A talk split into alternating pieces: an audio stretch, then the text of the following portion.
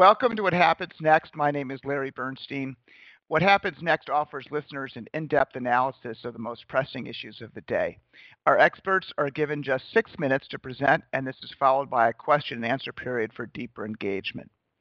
This week's topics include food addiction, Amazon, good stagnation, E S G, and racial indoctrination. Our first speaker is Michael Moss, who is a Pulitzer Prize-winning investigative reporter formerly at the New York Times.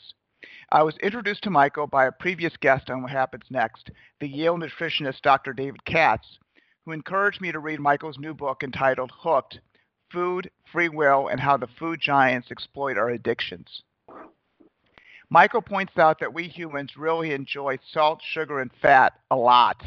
I hope to learn from Michael about how food companies formulate their products to be addictive and what, if anything, we can do about it. And why should we condemn food makers for giving us what we love and crave? Our second speaker is Brad Stone, who is the author of my favorite business book, The Everything Store. Brad has a new book that was released last Tuesday entitled Amazon Unbound, Jeff Bezos and the Invention of a Global Empire. The book discusses all aspects of Amazon's business, including Amazon's cloud computing, its profitable advertising model, and the Amazon marketplace. Today, Brad will speak about Alexa, Amazon ex- expansion into the grocery business, and Amazon's success in logistics. Our third speaker is Dietrich Vollrath, who is a professor of economics at the University of Houston. Dietrich has written a new book entitled Fully Grown, Why a Stagnant Economy is a Sign of Success. Dietrich expands on William Baumel's work that as we grow richer, we substitute services like education and healthcare for goods. Unfortunately, services productivity has been less than the manufacturing sector, and that implies less growth in our future. We welcome back our fourth speaker, Vivek Ramaswamy, who spoke on What Happens Next last summer. Vivek is the founder of the biotech firm Roivant Sciences and has a new book that you can pre-order now and will be released August seventeenth, which is entitled Woke Incorporated. Inside Corporate America's Social Justice Scam. I've asked Vivek to speak about stakeholder capitalism and the E S G movement, which refers to environmental, social, and corporate governance that measures the sustainability and societal impact of a business. As a society, we are reconsidering the goals of a company away from profit maximization and towards non-economic objectives. Vivek will explain why this change in corporate purpose is a threat to the integrity of American democracy. Our final speaker is Paul Rossi, who is a former math teacher at the Grace Church School in New York City. Paul recently got into a public dispute with a school principal over the racial indoctrination program in Grace's K through twelve school. The dispute erupted on the pages of the New York Post and was discussed in detail on Barry Weiss's website. Today, I hope to learn from Paul about what is happening in New York City private schools, and in particular at Grace Church, related to both racial indoctrination and the degradation of privilege. Last week, we heard from Lewis Alexander on the prospect for rising inflation. This past week, the U S consumer prices were up in April by zero point eight percent after being up zero point six percent in March, for a total of one point four percent over the two months, as inflation is now annualizing eight point four percent, which is the fastest pace of price increases in over thirteen years. Consumer prices were led by increases for used cars, rent, furniture, and insurance. The economy is accelerating out of COVID, and businesses are unable to keep or hire their employees.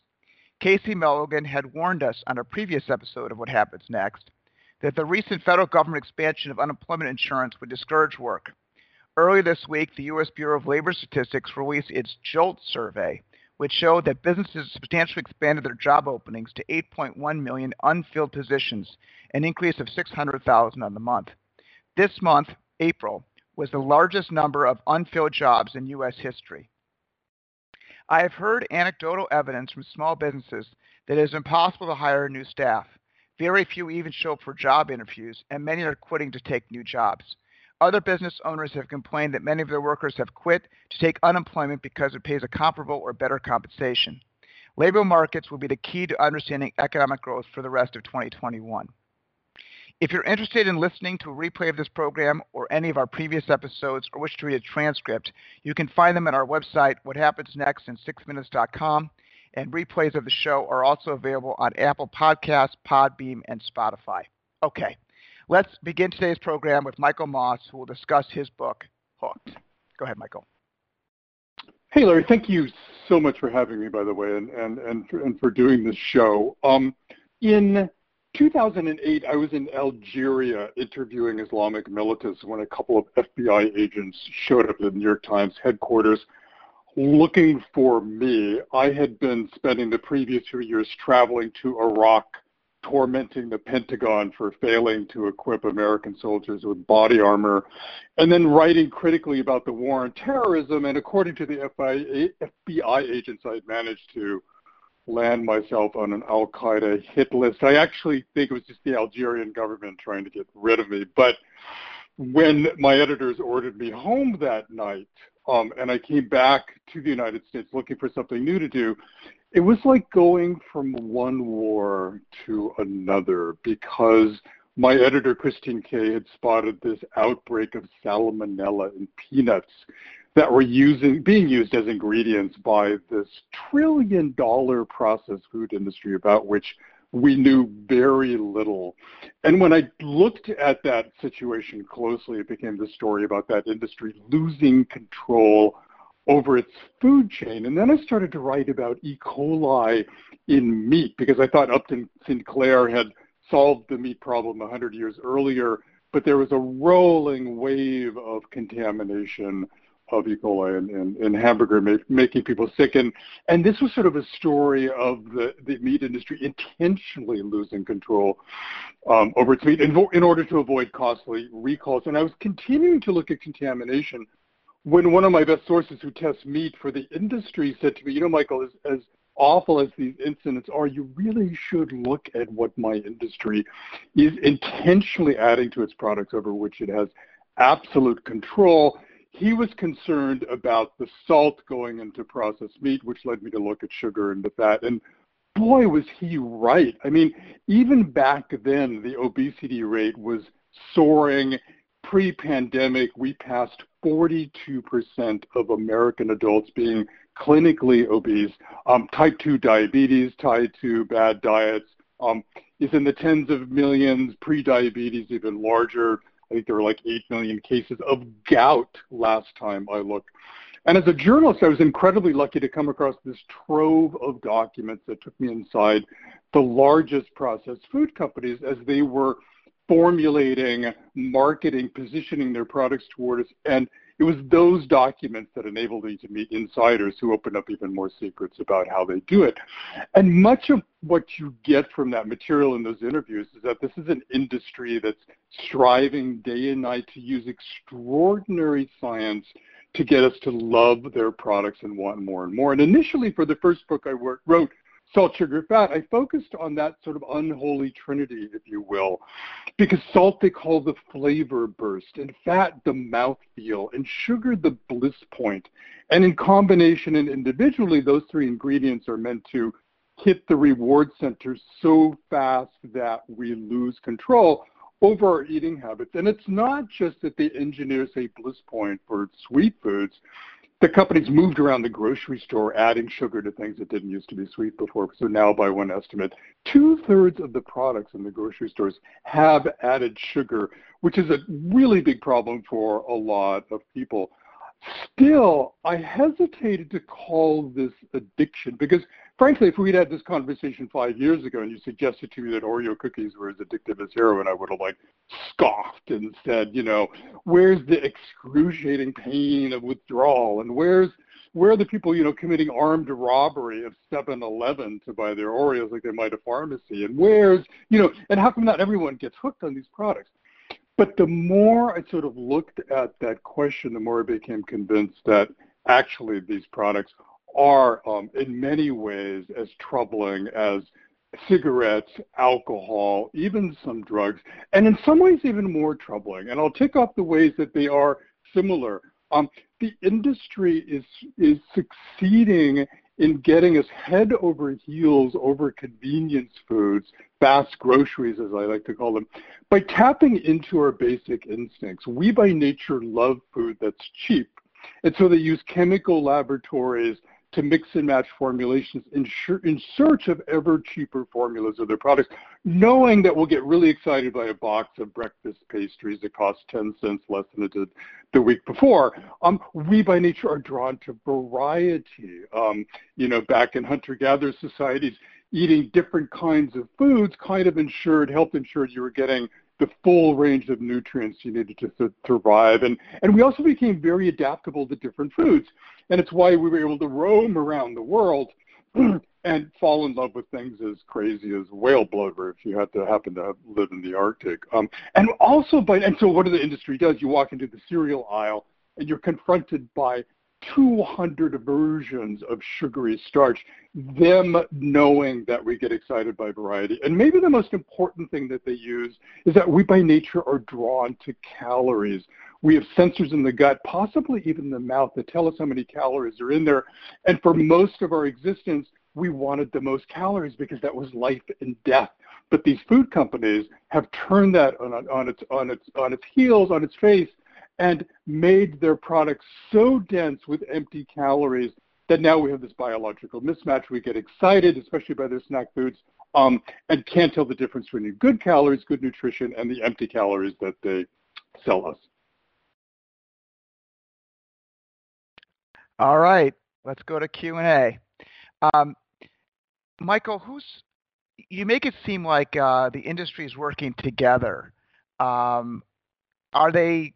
Are they working together, or is each one trying to find something? They want a customer to buy its product. How how how is it as an industry versus an individual firm? Um, yeah, no, so there's about ten companies that dominate the processed food industry. They are intensely competitive. You know, the music you hear at the grocery store is an illusion behind the scenes. They're fighting for space on the shelf. They're fighting for space in your stomach.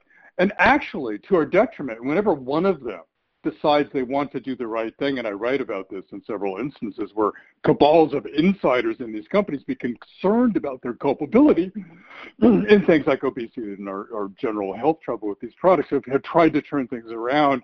When that individual company tried to respond, you know, the rest of the cartel, if you will, I mean, I really believe this is a cartel, Um, in the sense that they dominate the food scene in the grocery store, um, swoop in and try to replace that company, trying to right, do the right thing with, with even sort of, you know, more seductive versions of their, of, of, of their products. You know, we're going to have Brad Stone talk about Whole Foods in a second.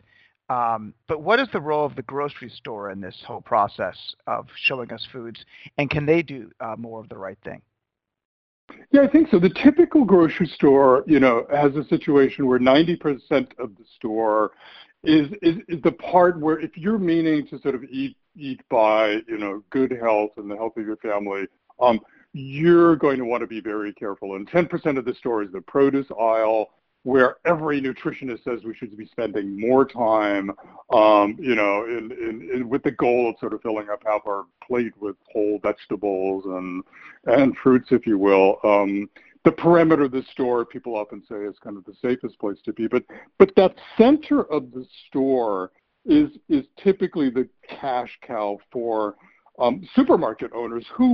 who by and large have a very thin margin of, of sales. And so they're looking to sell those things that sell the fastest and the biggest, right? Um, that said, one of the one of the most powerful opportunities in kind of changing the situation and helping people change how they value food has been the big change. You know, the Walmarts um, who've come into food in a really big way. Because if you can get them to change their attitudes about their formulations and their and their marketing of foods, then the rest of the industry sort of may follow may follow suit. It hasn't exactly worked that way because the other phenomena we have today is this new chain coming from Europe called Aldi's, which is actually even undercutting Walmart's. And going back to what I said about how we love cheap food, I mean, in the parking lot of Aldi's, you will find luxury imported cars because everybody loves a bargain on food, even if they think they're shopping for health. Oh, I'm sorry. I was on mute. Um, the question I, I was asking was, um, why why do you blame the food companies uh, instead of the consumer who so desires the salt, sugar, and fat? Why isn't it my fault? Yeah, so so one of the hallmarks of addiction is kind of the loss of control. And look, you have to remember that for decades, the tobacco industry vehemently denied that smoking was addictive. And they were winning lawsuit after lawsuit of people who were victimized by smoking, got sick, got cancer, what have you. Um, and then, ironically, in the year two thousand, they turned around and conceded that, oops, by the way, you, you boy, oops, you've got it right, smoking is addictive. But the really key thing, and then they started losing um, lawsuits because juries, You know, here, you know, before that we're saying, okay, but there's personal responsibility here, right? People have a choice. But the problem is with addictive substances is that they're able to hit the brain so fast and so hard that the thinking part of the brain, where executive function lives, where free will lives, um, where our ability to kind of make decisions about, is this like really a smart thing to be doing, lives. And that gets put to sleep. And these food products I write about are engineered exquisitely in a way that excites the brain and destroys free will. So I would argue that, you know, you look at somebody who's obese, that is not their fault. That is not a matter of low executive function on their part or a lack of willpower. That is about them succumbing to products that are designed in a way that overwhelms their ability to sort of ration through their their, their actions and, and eating habits. I want to talk about portion control for a second. Um, very often we now have all sorts of choices with quantity. They've got little packages, normal size package, and then the gigantic packages. And ironically, it's when you go to Walmart, for example, when they offer you just, just an enormous scale at relatively inexpensive prices. Um, you were mentioning before that Walmart has the potential, I think, to do the right thing. Um, but do you think by the size of the packaging that they have there, that in, by design, they're doing the wrong thing? Yeah, you know, Coca-Cola and McDonald's kind of pioneered the supersize me phenomena, right? Where you could buy, you know, twice as much product for hardly any more money, and that got people excited. I write about people in the book who just like what said, like, wow, that is a great deal. Of course I would do that. Um, and that spread throughout the the grocery business, throughout the restaurant business, where we became attracted to and expecting big portions, right? I mean, think about the last expensive meal you had in a restaurant where you're looking at how much food you got and going like, wow, is that, you know, it's going to be so much great to have a little more. And, and, and um, I'm still hungry. And, and that, and that plays out kind of in the fast grocery, fast, um, fast food world too. As a, as a corollary to that too, I write about one of the startling things for me was discovering that there's none other than the processed food industry, as obesity began to rise in the nineteen eighties, turned around and bought the dieting industry up. Um, things like Weight Watchers, Atkins, South Beach Diet became owned by processed food giants. Um, and not only that, but they moved around the grocery store creating diet versions of their mainline products. So you'd be standing in the freezer aisle, and there'd be Hot Pockets and then Lean Pockets. With not a whole lot of difference between the two, but this is sort of a general, you know, you know, strategy of the industry to kind of shift responsibility back to us and say to us, well, if you're losing control on eating our Hot Pockets here, maybe you can try the Lean Pockets this week. And one of the aspects that's also similar to tobacco is there's disagreement in the science as to what's really going on. Um, in in nutrition, you have big debates. Um, should we decrease carbs? Should we decrease fats? Should we uh, decrease the amount of salt? Should we avoid sugar altogether? And when we had Doctor Katz on, you know, his views differed from what other nutritionists said. Um, But the essence of what Doctor Katz was saying was um, we know certain things for sure, like you should eat more fruits and vegetables um, and more plant-based products. That was his thesis. How do you feel about the fact that uh, that the industry, in, in many ways, like the science, doesn't know what is the right the right combination of foods uh, to give its clients? Well, as a journalist, right, I'm not a nutritionist, but as a journalist, it's incredibly frustrating because you're absolutely right. There's nothing mushier than nutrition science. It's just so hard to do kind of those gold standard um, experiments where you sit people down. It wasn't until the year twenty nineteen that this brilliant scientist at the N I H named Kevin Hall actually did the very first causative study looking at um, looking at processed food. We took two groups of people, and one of them ate what we call ultra-processed foods for two weeks in the eating lab, and the other ate, you know, whole foods that David Katz would probably love. And guess, you know, which group started to gain weight? It was the processed food. But that's the first time we could actually say that there was a causative link um, with processed food and the weight gain that we've been seeing for the last for the last forty years.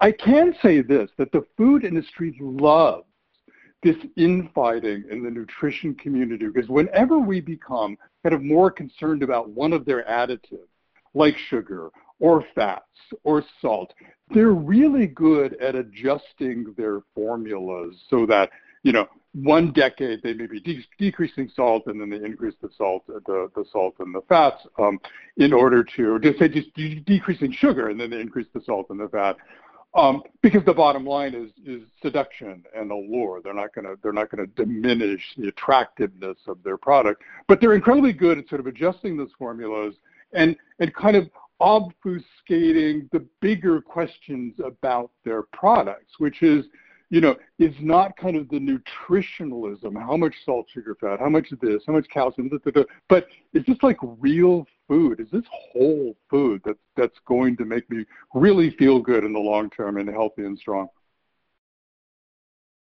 I want to talk about variety for a second, um, and I'll, I'm going to come about it a couple different ways. The first is, let's just take the Oreo, for example. Um, there's the double stuff. Uh, that's twice as much white filling. Then they've got like the smaller, the smaller Oreo. Um, there's just all sorts of different ways of which we can get the Oreo. Uh, as to your point that we like variety, um, why just picking on variety just as, as, as for a second? You, you said that human beings enjoy and appreciate variety, um, and by its very nature, variety doesn't have to be unhealthy. Why um, should we condemn an industry that provides infinite, it seems, amount of variety to meet the desires, cravings, and love affair that human beings have with variety?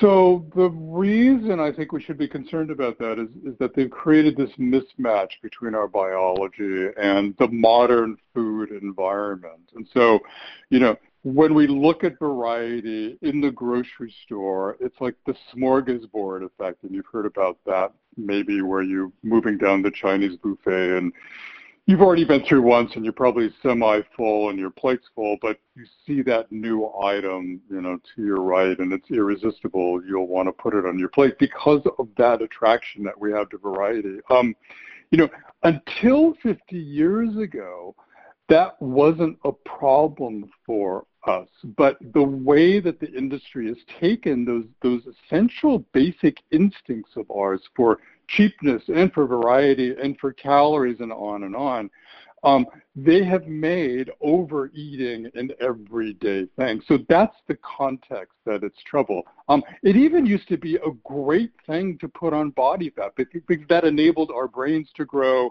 um, us to get through hard times, Um, us to have more babies.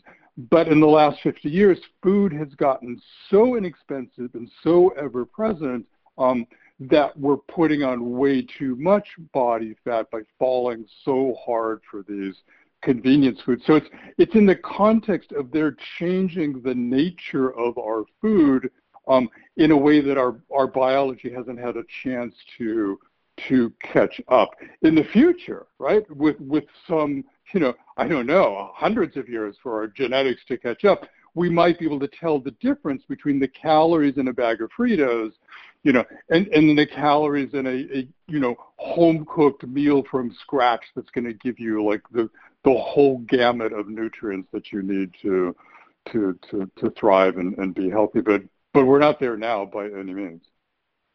Well, um, like I know, and I, and you know, that Fritos are not the healthy option. Um, we both know that having an apple, for example, might be better for us. Um, and yet sometimes both of us do choose to eat Fritos. Um, we do it um, even when they're side by side. um, we recognize that the Fritos is salty and tastes great, and you can't just have one. Um, and it's going to be hard to finish the apple. Um, so there is, at, at some brain level, we know the answer. At another brain level, we choose uh, the le- less healthy options sometimes. Um, why isn't that on us? Why do we have to blame Frito-Lay for that? Well, you and I may understand sort of the nutritional aspect of this. Many people don't know what a calorie is, who know very little about nutrition. They kind of vaguely know that fast food is bad for them um, to eat every day. But look, it's a matter of economics. And if you walk in the store wanting to eat healthy by yourself, you will find that a basket of blueberries costs as much as a two-pound, three-cheese, four-meat frozen pizza. That'll feed the whole family. And so if you're under that financial pressure, which so many people are, which are you going to choose? I think the other powerful things, uh, thing about these products is that they encourage mindlessness on our part. They encourage us to sort of act without thinking and to eat without thinking. So, yeah, if we stopped and really thought about that bag of, of Fritos before we ate the whole thing in one sitting, we may, in fact, be able to sort of exercise free will, willpower. Um, but where they have this is getting us, you know, at moments when we don't have to think about it, or when cravings, which is a real thing for many people, come on and sort of overpower. I mean, look what happened in the pandemic. I mean, we thought at least we we're going to get away from the vending machine, arguably kind of the most treacherous corner of the processed food industry. But many of us turned our kitchen cupboards into vending machines because we went shopping, and under the stress and the strain of the pandemic, we began buying things that we hadn't had since kid, we were kids, junky stuff. Sales of those products went up, and they're still up to the delight of the companies, um, which is another way that these products are, I would argue, is, are even more problematic than smoking and alcohol and drugs, is the power of the memory. We begin forming memories for these products at a really young age. I mean, we carry those memories with us for life, and we often associate them with great, joyful moments. So that, that's why the soda companies know if they can put a soda in the hands of a kid when at the ballpark with their parents, that kid will forevermore associate that soda with joyous moments. So when they grow up and they want some joy and comfort, they immediately kind of think of the of the of the of the soda. So that's the that's the depth to which these products get into our heads to shape how we value food and our and our eating habits. Michael, thank you very much. Uh, we're now going to move ahead to Brad Stone. Uh, Brad is the author of The Everything Store and The Upstarts, uh, and he recently just published this last Tuesday a new book called Amazon Unbound, Jeff Bezos and the Invention of a Global Empire. Brad, fire away. Thank you, Larry, and um, thank you, Michael. Um, I, I went and bought your book, and I guess I'm going to have to go and throw away my flaming hot Cheetos after that uh, illuminating talk. Um, well, as Larry said, my uh, my book is Amazon Unbound. It tracks uh, the history of Amazon, particularly over the last ten years, and its impact on society and on our economy, as it has grown to a one point six trillion dollars company, and Jeff Bezos has become the wealthiest person in the world. Well, Larry asked me to talk about Alexa, the grocery business, and logistics, which are kind of three avenues of this story. They're sort of different, but when I reflected on this, I thought, you know, the theme here is how Amazon's corporate compass really follows not just Bezos' innovations, but his investment decisions, and with poorly understood repercussions for, as I said, our economy. So let's get started. Alexa, we go back to two thousand ten. Uh, Jeff Bezos is reflecting on A W S and the advantages that Amazon has in the cloud, and he sends an email to his executives saying, we should build a twenty dollar computer whose brains are in the cloud that's completely controllable by your voice. Now, he's kind of a famous Star Trek fan, so he's he's trying to uh, uh, make real this vision of a, of a fully conversational computer. And, and he, I actually have the whiteboard drawing in the book of the first illustration of an Alexa. But that's the innovation, and what follows is really the investments. He handpicks his chief of staff to go run this project. He tells this this uh, this executive that he can basically hire any um, A I engineer or voice engineer he wants and acquire companies. Uh, one of the big challenges is, is getting enough data for this device to make it smart, so they basically finance this kind of secret effort to bring Alexa out into the world. They hide it in apartments and houses, and they hire contractors to kind of run through these houses uh, and apartments and speak. They don't even know who they're speaking to or what they're speaking to, but this big data gathering effort results in the introduction of the Echo in uh, late two thousand fourteen. Now, the contrasting example is the grocery business. Amazon introduces something called Amazon Fresh in two thousand seven, and it just languishes in Seattle for years. And Bezos just believes that this isn't a land grab, but this is more of a greenfield opportunity, online ordering of groceries, and he takes his time. And then what happens in two thousand fifteen is this little company called Instacart starts to get funded by Silicon Valley, um, and it, it starts to have traction. Uh, Google introduces something called Google Express. It launches in Seattle, Bezos' backyard. He takes notice. And finally, he starts to take it seriously. Um, this involves the introduction of a service called Prime Now and the expansion of Amazon Fresh. And it's actually not all that successful. Uh, it's very slow growth. It's unprofitable.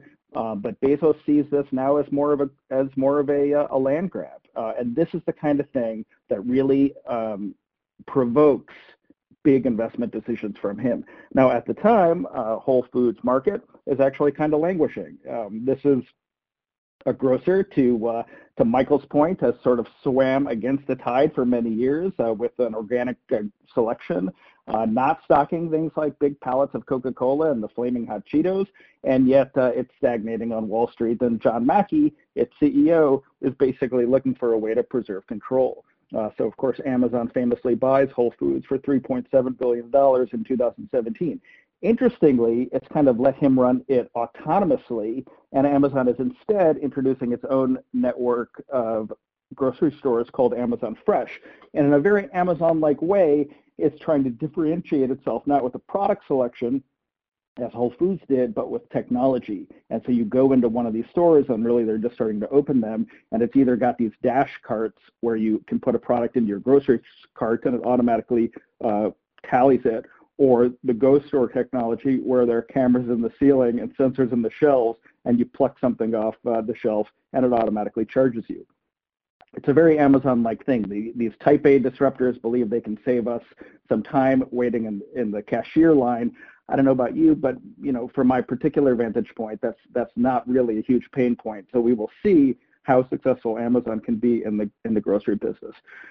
The last topic I want to talk about is logistics. And again, we go back now to two thousand thirteen, where U P S and FedEx um, are Am- and uh, are Amazon's ma- major delivery partners, and they sort of fail to keep up with Amazon's growth.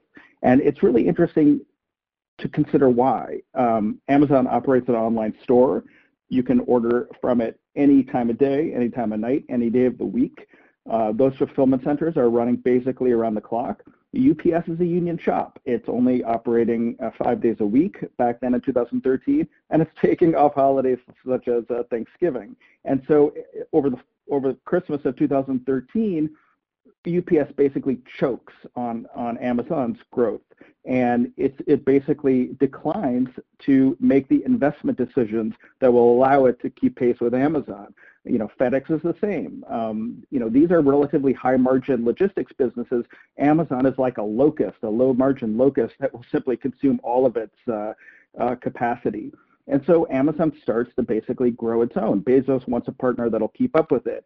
And this is why today you look out and there are, are cars on the street, uh, vans on the street that say Amazon, and trucks on the road, and airplanes in the air. Now, I'll make one other point before we open up the Q and A. Amazon does not employ those drivers or those pilots. It's a very fissured relationship, to take a, um, a, a, a term that David Weil, Uh, a professor at Brandeis University, has popularized. Amazon wants the advantage of a logistics network without any of the pain of uh, employing those workers, of exposing themselves to union, possible unionization, and that, you know, has led to some amount of chaos on the roads as these drivers get into trouble, and also, I think, contributed to income inequality across the board. And with that, Larry, I think I hit my six minutes, and I'll turn it over to you. You're a good boy. Uh- You know, we had David Weil on the show um, about three weeks, three, four weeks ago, uh, talking about the gig economy. Oh, wow. And uh, we we didn't really talk about Amazon so much, so let's bring it home. Um, yeah. You're right. Amazon is not hiring the pilots. They're not hiring the drivers um, to drive, and they're hiring independent firms or new firms to uh, to take it that last mile. Um, they do it for a number of reasons. Uh, one is for unionization. Another might be that they don't want to get involved uh, when someone runs over a child and get, you know, get, have, to, have to have a twenty-four seven news cycle right. on that topic. Um, why, in your own mind, why do you think Amazon's doing that, and why should we care? Um, should we allow people to, you know, choose to focus on certain things? I mean, it's not, Amazon has like a million employees already. I mean, what, right. what, right. the fact that they don't have one point two million, is that really a source of huge pain? Right. Well, um, well, first of all, the, the news cycles already happen when an Amazon driver, you know, hit, hits a pedestrian. Uh, so they can't escape the bad press, but they do try to escape the legal liability, often not successfully. There have been some settlements, and I write about in, in the book, where they've had to pay a family because of a, a driver's mishap. And what they've tr- been trying to do is exert ever more control over, over those drivers with, um, you know, in-car surveillance and different kinds of software that monitor their performance. I mean, I think David makes a pretty good case that this does matter. You know, labor models like Uber's and Amazon's are having an impact on in, in, income inequality. You know, Amazon tries to kind of polish the halo over its head when it announces things like a fifteen dollars an hour wage or seventeen dollars an hour wage, but this network of middlemen and independent contractors, I mean, they're treated like employees, but they don't have the protection of labor law. Labor law. Uh, they don't fully enjoy um, the, the same wages or the re- rewards of Amazon's growth, and it's a great illustration of, you know, inequality uh, among the workforce in, in a single company. And so when we ask why why is the problem of income inequality getting so bad in, in the U S with major political repercussions, this is a microcosm. And I think I think Professor Weil uh, you know, makes a good argument that this this labor model um, you know, needs to be addressed. And I, I last I heard, the Biden administration was looking at him to bring him back as a wage regulator. So if if that happens, perhaps he could have an impact. All right, let's go back to uh, grocery stores. Um, You heard Michael Moss's talk about, you know, providing the right foods uh, to consumers. Um, how does Amazon think about that in the context of Whole Foods, the, the Amazon Fresh, uh, and how they're going to be providing food to the to the public? Yeah, Amazon's compass uh, points only one way, and that is towards what its customers want. And if the customers want Fritos and Cheetos and Coca-Cola, They're they're not going to take a principled stand on that. I mean, I do think it's remarkable that they have left Whole Foods alone, and I think one of the big things that the activist investors were clamoring for in the battle over Whole Foods was trying to open up those grocery aisles to um, those popular products. And so maybe it was a bit of a principled stand that they let John Mackey run Whole Foods, but the new Amazon grocery stores stores have all, all the junk that you would expect. Um, the online delivery services like Amazon Fresh have all the junk. And um, when you look at Amazon's, well, you know, it's interesting. When you look at their pl- private label products, and they're just starting to get into this, they they do tend to go for a kind of higher quality S K U of, of snack foods and, and whatnot. So perhaps there they're taking the high road. But I don't think we can count on Amazon like we probably can't count on Walmart and, and other big grocery stores too. Uh, they'll they'll offer the selection, but I don't think they'll try to make a significant impact on their customers' tastes. Uh, variety was another theme of Michael's talk, and no one offers more variety of products across the board than Amazon does. I mean, basically, they'll offer everything. Um, that to your, your, to your previous book, The Everything Store, it, it offers everything, and we like that variety. Um, and we want it, and we want it fast. Um, these run core to Amazon's mission statement: uh, provide everything, um, potentially even in a day or two. How do you think about variety as the critical aspect of Amazon's success? I mean, it's right there. Back in nineteen ninety-four, when Jeff Bezos is a, a vice president at D E Shaw, a, a Wall Street hedge fund. And he's he's actually researching ideas for D E Shaw, and he and he comes upon the idea um, as he's observing the, the massive growth of the World Wide Web, that you can create an everything store, that the selection of a normal store is going to be bounded by shelf space, but uh, online it can be unbounded. Even if you don't have an obscure book, if somebody orders it, you can potentially go get it.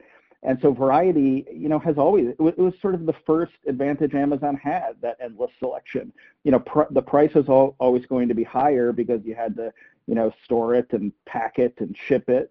Um, and, uh, you know, convenience was always, always going to be worse because customers would have to wait a couple days, but selection was right there. And one of the stories I tell in, the, in this book is how Amazon has pursued selection uh, overseas, and it's opened up the marketplace to overseas sellers, particularly in China, close to manufacturers, and a wave of low-cost goods have flooded into the marketplace. If you're an Amazon customer, you probably sometimes can recognize that. And the selection has come with a lot of kind of negative aspects, uh, like poor, poor quality um, or, or uh, sketchy brands that basically don't stand behind the customer promise. So yes, uh, selection's been key, variety's been key, but it's also brought kind of some unintended consequences. Um, let's go back to Alexa for a second. So he came up with this idea, he put it together, um, but I haven't heard a lot about the product in the last couple of years.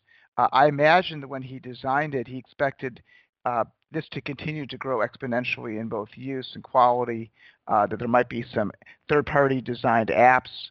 Why hasn't Alexa exploded as uh, as a solution to helping people solve problems? I think that's right, Larry. I, I feel like um, it has slowed down a little bit, perhaps with the migration of Bezos' attention to, to other things that are happening in his in his personal life and, um, of course, his responsibilities, his philanthropy, and now he's moving on as C E O. But they're, they're, I do think they've encountered, well, two challenges. One, a technical challenge. Um, you know, the idea that he had was a fully conversational computer.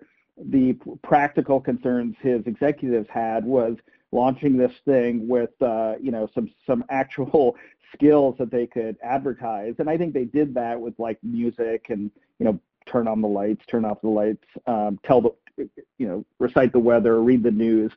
And it hasn't grown that much. And I think they're hitting some kind of natural barriers on artificial intelligence and conversational computing. And then the second part is, as you mentioned, it hasn't created the kind of ecosystem of apps that you have on your smartphone. And they have tried, but I think there's a sort of fundamental limitation there because because it's frankly, you know, mostly conversational. There are some Alexa devices with skills.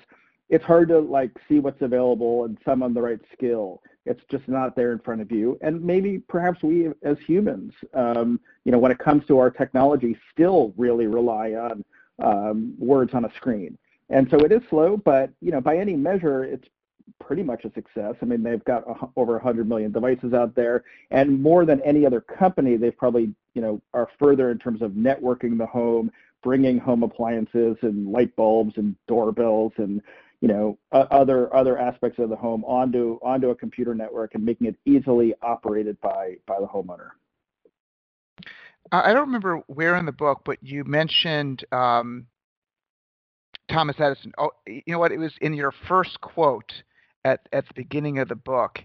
You mentioned that uh, Edison's genius wasn't inventing; it was inventing a system of invention, and we had Ernie Freberg uh, on the show a couple weeks ago talking about Edison and, and the teamwork involved in the process of invention. But but sort of like the story you're telling today is the vital ingredient of Jeff Bezos' personal um, pr- part of the process, where he's coming up with the big idea and then throwing resources to solve it. How how important is he to uh, to the system? Or because in some ways I imagine these systems are enormous. Like when you discuss logistics, for example, you know, he hired an excellent team and followed some big ideas, but he wasn't in there day to day managing that process. Why, why do you think he's so critical to the success of of the institution itself? I mean, he, he's certainly, yeah, he's critical to a certain kind of success. When you when you peel back the layers of the big technology innovations like A W S and the Kindle and Alexa, he is there, but I think you're right in that he has, while he has sponsored the big changes like logistics and groceries, um, the marketplace and A W S, you know, there have been other leaders there. Um, you know, and so when I talk in the book about a system of invention, I'm talking about the the customs, the leadership principles, um, the, you know, the rituals like the six-page documents that some people probably know about, but they can read more about my book, or you could even Google Amazon's leadership principles. And that system of invention has actually been very successful outside of Amazon. So Bezos instituted it at the Washington Post. They re- they present documents to him, he reads them, he asks the executives to bring him new things. And so, I, I mean, I do think that he has set up a kind of enduring franchise that will continue to succeed while he, when he steps away for good. It might be this fall, but I suspect he'll, he'll linger for a bit. Um, but you're right, in terms of like that, that disruptive new technological idea, the insight that he had with Alexa, the twenty dollar computer, brains in the cloud, operated by voice, you know, that Amazon might might miss that. And when I look at Andy Jassy, his successor, or other members of the Amazon leadership team, there there's no one like that. In fact, there are now very few technologists. Um, and so that, that could be a challenge for Amazon going forward. Um, one of the most incredible things about Amazon is their willingness um, to take them, to start another division that will attack one of their core businesses. Um, take the Amazon marketplace and the willingness for, or create an environment for their competitors to compete on the same products that they sell on their own store. Um, very few companies I've ever heard of were willing to do such a thing. Um, how, why does, is it Bezos? Is it the institution as a whole that says, you know what, um, let's attack what we're doing right now and just see what happens? How do you view that, for example, as the Amazon marketplace, uh, as the willingness to take that that whole industry on? Yeah, you, you, you're right. It's sort of a willingness to endure the corporate discomfort that comes from setting uh, competing teams against each other inside. And Amazon history is replete with them. Uh, Bezos selected a, an executive to start the Kindle business back in two thousand five, I think, and he, he instructed the guy, I want you to proceed as if your job is to put everyone selling physical books out of business. And then you, fa- you fast forward, I talked about the grocery stores, and Amazon is introducing these Amazon Fresh grocery stores in direct competition with Whole Foods, sometimes in the, in the same neighborhood. So, you know, the reason they do that is because, you know, they, they want to they wanna be everywhere. They want to provide what their customers want. They kind of view business expansion as, you know, the act of experimentation, trying a lot of different things, finding what works, and then sort of doubling down madly on it. And look, they are able to do that by virtue of their enormous resources. At first, for the first, you know, twenty years, it was the relationship with investors and how Wall Street allowed Amazon to lose a lot of money. Those days are gone. The company is very profitable, and now it's just financing all of these experiments, expanding in all of these directions, figuring out what works, and then doubling down on it. And that's a reason why, you know, there are lots of reasons to criticize Amazon, to regulate it. I think I get into those in the book. But when you look at the years ahead, this company is like a boulder running downhill.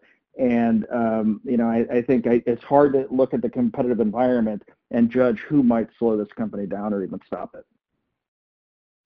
Our next speaker is Dietrich Vollrath, who's going to talk about the lack of productivity in the service sector. Um, Amazon is, is in a lot of service sectors, like they're in the business of retail, they're in the grocery store business. Um, how do you think about opportunities for um, improvements in productivity in the areas that it touches? Well, Larry, let's see. Um, let's just pick one. Um, yeah, yeah, give me an example. So... Um, you know, getting goods to people. Right. Well, it's, you know, last last week Amazon uh, issued or announced it was going to issue uh, eighteen billion dollars in bonds over, I think, the next forty years. And, you know, they borrow money like this when it's cheap. And the and the reason they do it, and they don't have to do it, is to build more Amazon, to build fulfillment centers closer to customers, you know, to hire more of these middlemen uh, transportation companies, probably to build more data centers. And, and what it means is, you know, go back to the Boulder analogy, um, you know, it's they're they're they're getting closer to customers. They're going to deliver faster. You know, they tried to make Prime a one-day proposition a year and a half ago, and then kind of suspended uh, that during the pandemic. But you know, I think I think it's it's uh, you know the, the the economics of the business support this kind of expansion. I think they're going to be those. Deliveries are going to be ever quicker, and and what that means is, you know, when we talked about convenience, selection, and, and prices, convenience being one of the variables that sort of always lagged, Amazon has is solving that, and pretty soon, you know, these deliveries uh, are going to be, uh, you know, get, ordering something, getting it on Amazon is going to be just as convenient as going to the store, and depending on how you view that company, uh, it, that's a, either a, an enormously appealing proposition or a very dangerous one. All right, thank you, Brad. We're going to move on to uh, our next speaker, who is Dietrich Vollrath at the University of Houston, where he's professor of economics. Uh, he's going to be discussing his new book called Fully Grown, Why a Stagnant Economy is a Sign of Success, and he'll be chatting about the current slowdown and why it is actually a signal of doing well. Go ahead, Dietrich.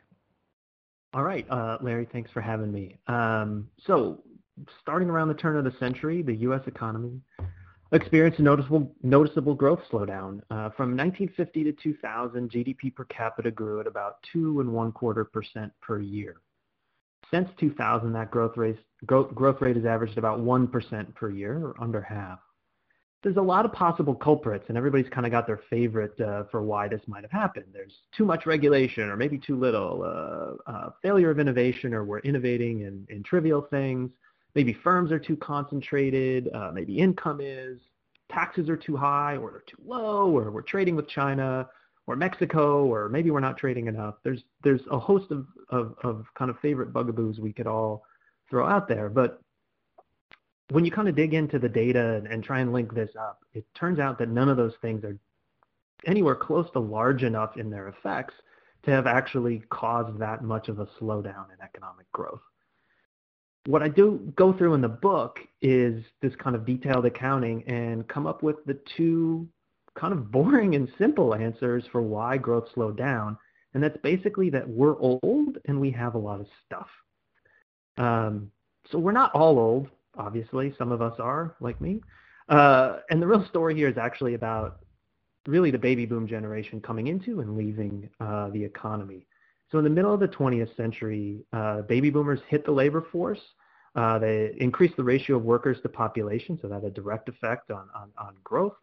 They also were the first generation with widespread college attendance. Uh, and as they aged, they were getting more on-the-job experience, which meant human capital and skills and everything were increasing uh, uh, much more rapidly than normal. And on top of that, uh, this kind of extension of women's rights to participate in the labor force more fully, not perfectly, but more fully, added another wave of workers kind of on top of the general the, the general wave of, of, of baby boomers into the workforce. And again, we had this, this extra boost of kind of human capital. And that meant faster economic growth. Right, but around the year two thousand, all this starts to stall out. Baby boomers hit their fifties and sixties. They aren't getting more education. Uh, the experience that you earn on the job, that's kind of maxing out at that rate. Uh, women's participation rates in the workforce had leveled off at similar to men's. Um, their pay hadn't, but but their participation had. Uh, and then most important, as the twenty-first century starts, uh, that generation is starting to leave the workforce. And now kind of these effects, the, the, the wave of labor that pushed into the work, uh, into the economy and helped raise the growth rate was ebbing away from the economy and pulling down the growth rate. There's this huge impact on just the core rate of economic growth. Mainly because the boomers themselves took advantage of a big change in their lifetime, the pill and other contraceptive techniques, but mainly the pill. And they were married late, and they didn't have a whole lot of kids. So their kids, like me, um, there aren't many of us, and so there isn't this following generation um, of people entering the workforce to replace the boomers at, the, at, at a rate sufficient to keep the economic growth rate up. Uh, our experience, you know, kind of my generation and then the following generation's experience and, and entries into the labor force just can't offset the drag that the baby boomers leaving uh, is exerting. The thing is, is that that wave of growth in the twentieth century and now the slowdown in growth and response because of the baby boomers' entry and exit, that was because of a string of successes. They they had advantages of higher incomes and a prosperous economy. They took advantage of that along with uh, new uh, types of contraception and, and women's rights to do what? Well, they married late and they had small families. They unintentionally uh, ended up creating a situation that would lead to slow economic growth decades later uh, through the actions that they took forming their families. Right?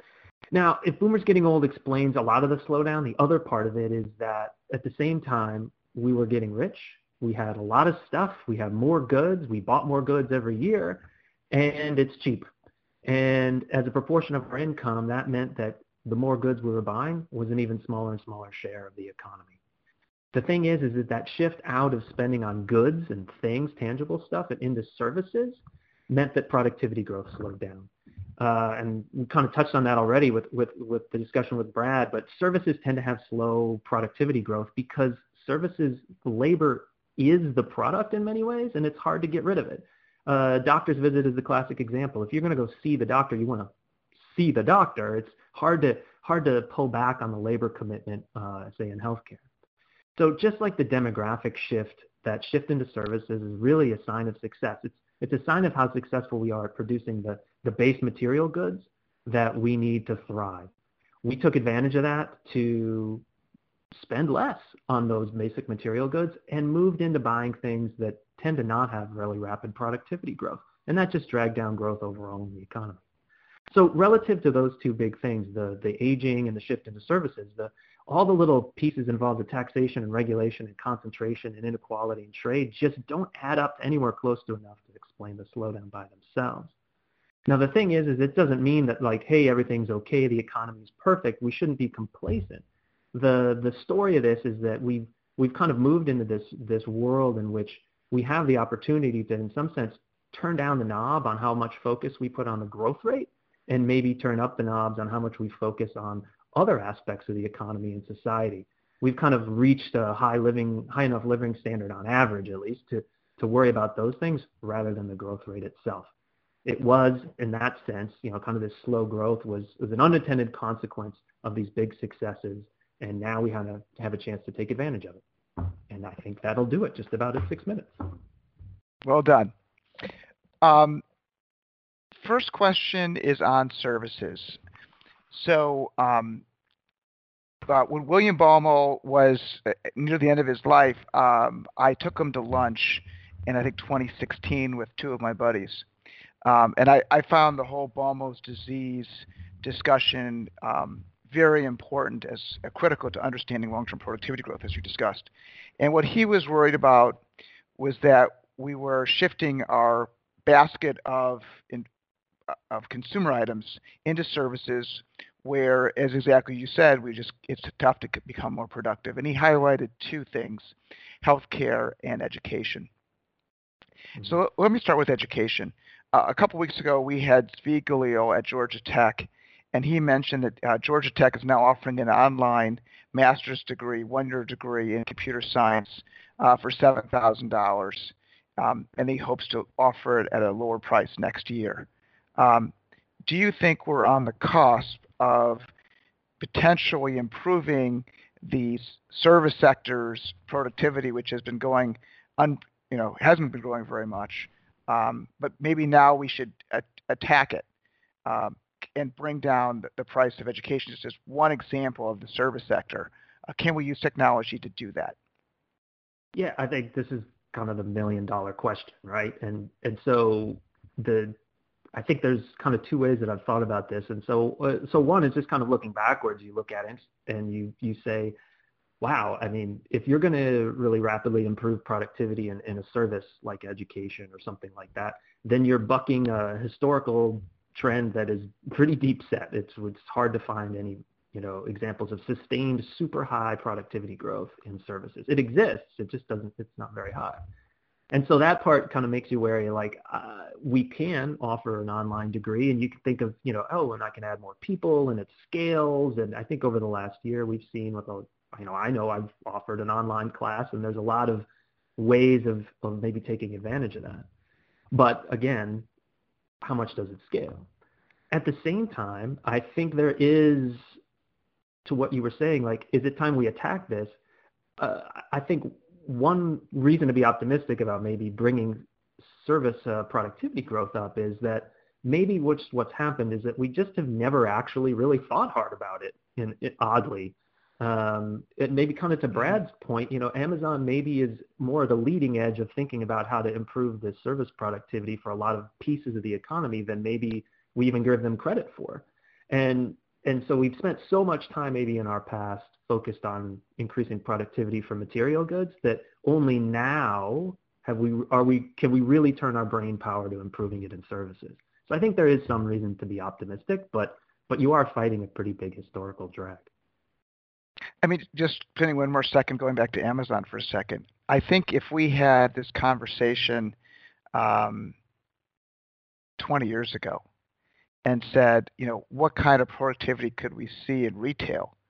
Um, I mean, how much better can we be at, you know, pushing around, you know, walking up and down the aisles and grabbing stuff off shelves, and then just see what Amazon has done uh, and the online revolution that continues with it.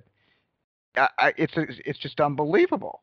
Uh, I mean, how, why isn't that an example of something we can do to the other elements of the service economy? Yeah, and I think that's, and I think that's, like I said, I think that's the right optimistic attitude maybe to take. Um, we're, you know, we're kind of famously terrible at predicting how good we can get at stuff, right? Like all these famous examples of, I, I think it was the I B M exec, right? I think there's a worldwide market for maybe ten computers, that kind of thing. Yeah, I think it was uh, digital equipment, but yeah. Uh, digital equipment, right? So, so we are kind of terrible at this it, it, as a as a society, maybe. Um, and and I think this, I think Amazon is one of those examples where you're like, well, actually, there. Are, wow, look at that. There are ways that maybe this can be faster and better. And uh, I, I have a couple of good friends who are, are general practitioners and started doing a lot more telemedicine over the last year for obvious reasons. And and a number of them are like, well, I'm not going. You know, we're going to keep that, right? We I think sometimes this, this kind of the events of the last year have maybe accelerated thinking about how to how to push some of those productivity boundaries in ways that we would have been hesitant to before. Uh, I'm not going to say that COVID ripping through the world was a good thing, but it, I, sometimes maybe it takes a big shock like that to make us think of what could be the next big changes. The other The other example you have in the book was um, the classic example of the quartet um, playing, you know, some piece of Mozart.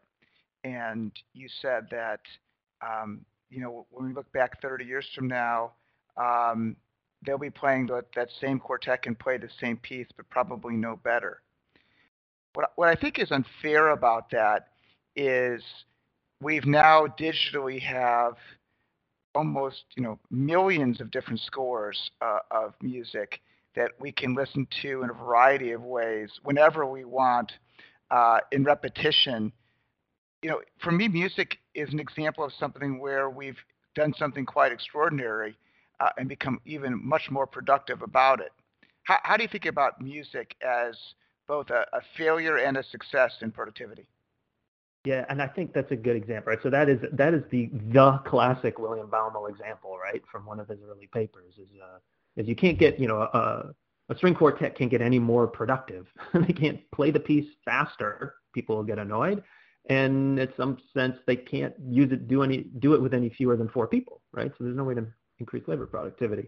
So music, I think, is it's always a good example in this discussion because it becomes a question of, well, what have we What have we done here? We've, in some sense, the digital nature, your recordings in general, even before the digital uh, kind of revolution on this, took music and made it a good, made it a product, right? And we can get, we're really good at making stuff, right? So we can make uh, L Ps and C Ds and eight tracks.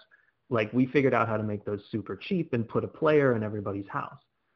So we're able to do that, and that absolutely, you know, got music out to more people. And then, but it's a question: is, is that a, is that a Is that a goods industry or is that a service industry? The the distinction may be in in seeing a string quartet. They can't get any more productive. Like, if you want to go see them live, And some people have huge demand for that particular live performance. You can't really get much more productive than with that, but you can turn it into a good. And so maybe maybe the way to conceive of how do we get to a higher productivity world is how do we take some services and turn them into goods? How do we take something like education and turn it into a recording that is is that we we can put into our machine that we're really good at, at churning things out cheaply? Uh, and maybe we're starting to see that maybe with some uh, some online education things that, that become more like a recording or a C D and less like an in-class experience. Let's talk healthcare for a second. Um, my father was a cardiologist, and he told me that when he graduated uh, medical school and was joining a residency, that cardiology, all they could do is say you had a heart attack and you should have bed rest. Um, and that today, because of the pharmaceutical industry, Um, if a doctor is unable to manage your uh, heart disease, it's malpractice. Um, the rate of change in medicine, even from this COVID experience, has been quite remarkable.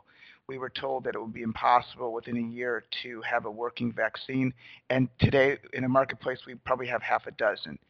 Um, how do you think about uh, the improvement of the combination Uh, pharma- the pharmaceutical industry, the biotech industry, working in conjunction with medical professionals to improve the quality of the healthcare product in a way where we can start to see some of the productivity numbers we've seen in agriculture uh, to lifespan? Well, I mean, I think in that sense we, and this is where you have to think about how you kind of define the industry we're talking about. In, in one sense, we have seen those kind of productivity increases in healthcare. To your point, Uh, there's essentially generic, super cheap versions of drug, life-saving drugs that exist now that twenty, thirty years ago, people would have died from these, these diseases, right? But we've, that goods-producing aspect of healthcare, and I think the vaccines are part of that, right? Like what is the, the vaccine, the science itself was amazing. And then what have we seen over the last few months is then it's an industrial manufacturing success, right? Like Pfizer's able to spit out millions of these, uh, Moderna's able to mm-hmm. spit out millions of these. And that kind of, manuf- when we can turn something into a product, a physical product, we're really, really good at making that stuff. But the part of healthcare that, you know, it remains expensive to access is what? It's the time and attention of the specialist who in the end might just be writing you a prescription for the thing that's going to save your life, but you still need that guy's time and attention in order to get to the point where you understand that that's the right prescription. Uh, and that may be that hang up. Uh, and it may be the point where we have to start thinking about mentally breaking these kinds of concepts of an industry down, uh, just breaking them down, right? And not thinking of healthcare as this big umbrella about like all the things involved in how I get healthy. There's the the material side of healthcare. Oh, I got a cheaper M R I machine. I got cheaper drugs. They they produced pretty easily. And then the service side of it, which is the appointments and the attention from, from your, your healthcare provider, which in Baumel's world are, are really hard to go, you know, do productivity increases on. Michael Moss was telling us earlier about uh, innovation in agriculture and food. Um, mm-hmm. I mean, one of the great stories over the last century and a half is the absolute productivity of the farm. Um, very few people work in agriculture now in the United States, and yet we're, if anything, to Michael's point, we're overfed uh, to the point of becoming obese. Um, how do you think about all this productivity in goods production resulting in excess? Um, you know, another example might be opioids. Um, we had pain, and now we've got too much painkillers. Um, how should we think about becoming too productive and then the repercussions thereof? No, I think that's a great point. I was thinking something similar while he while he was speaking, right? Like, and it is, right? Like from a historical perspective, the ability to, on average at least, provide everybody with more than enough food is mind-bogglingly crazy, right? Like this is historically wacko, but have we tipped over? Um, isn't in fact bad. And, and, and in some sense, this, I think that, that material wealth and the material prosperity we have, I think to the last point I was making was maybe should be, what it should be doing is putting us in mind of, well, now what do we talk about rather than how do we get more stuff, right? For most of history, getting more stuff out to people was good. more food, better shelter, energy, uh, clothes, you know, all the material goods, just getting more of them out to more people was always an un, un, uninhibited good. And we've reached the point perhaps where now it's not. And, and I think that it tells us that we should maybe reconceive of the importance of thinking about economic growth as a measure of any kind of success. Uh, if we look at it, so let's, we, we have this revelation. My, my wife's a nutritionist and a dietitian. And so we have this discussion all the time about kind of like, oh, this, the kind of the terrible state of the, the U S uh, kind of food consumption basket. And if we have a revelation tomorrow where my wife gets to convince everybody about what they should be eating and it's more vegetables and fruits, what's going to happen? Most likely, uh, the agriculture, the food production industry in the U S shrinks, um, and the economy as a whole, kind of, you know, hold everything constant, the economy as a whole might not grow or it might get smaller, and that might be good, right? So there may be this, we may be in this weird kind of transition point where, in fact, flat economic growth, slightly negative economic growth might represent actually us improving on things. I think the environmental side of stuff is the other obvious point. What if we stop producing, you know, what if kind of the oil industry shuts down tomorrow uh, and the economy gets smaller, but we have, you know, abundant solar energy? We may have a smaller G D P, but kind of wouldn't we be better off? So it's, but we're at this point where our decision points about uh, how this stuff works are changing, right? Our, it no longer is maybe economic growth lined up with, with kind of our well-being as much as it used to be. A question about your uh, your demographic analysis, and, and I think your point was is that we there was too many factors going around uh, number of workers, relative ages, et cetera. So what if we just analyzed um, thirty-year-old males and analyzed the productivity of the thirty-year-old male over the last century? How would those numbers differ from the established productivity numbers that we normally look at?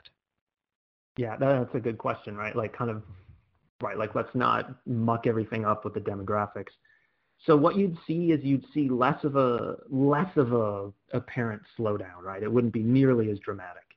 Um, you'd probably see some drift downward in productivity growth for the, because the service, the service sector manufacturing thing would still be there. And some of the other factors would still be floating around. But if you just ripped the demographics out, it would be a much less noticeable decline in the growth rate. And that's not because, and, and that's for two parts. One, growth wouldn't have been nearly as fast in the twentieth century, and it wouldn't have been nearly as slow in the twenty-first. They would kind of, they would have kind of evened out. So kind of from a very aggregate perspective, the demographics have this huge effect. And to your point, they kind of end up making it look like, wow, we've had this this revolutionary awful drop in, in, in G D P growth, when most of that's demographics. And, and, and your average thirty-year-old has been giving getting kind of as more a little more productive every year for roughly the same rate over a long, long time. So if you were just going to put a number on it, you started your conversation by saying we fell from two and a quarter to one percent.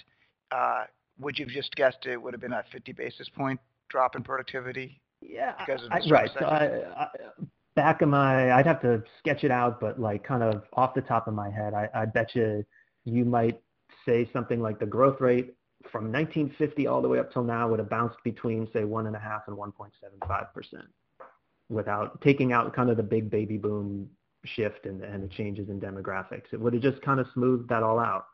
Um, so we wouldn't be that far off in terms of levels from where we are today.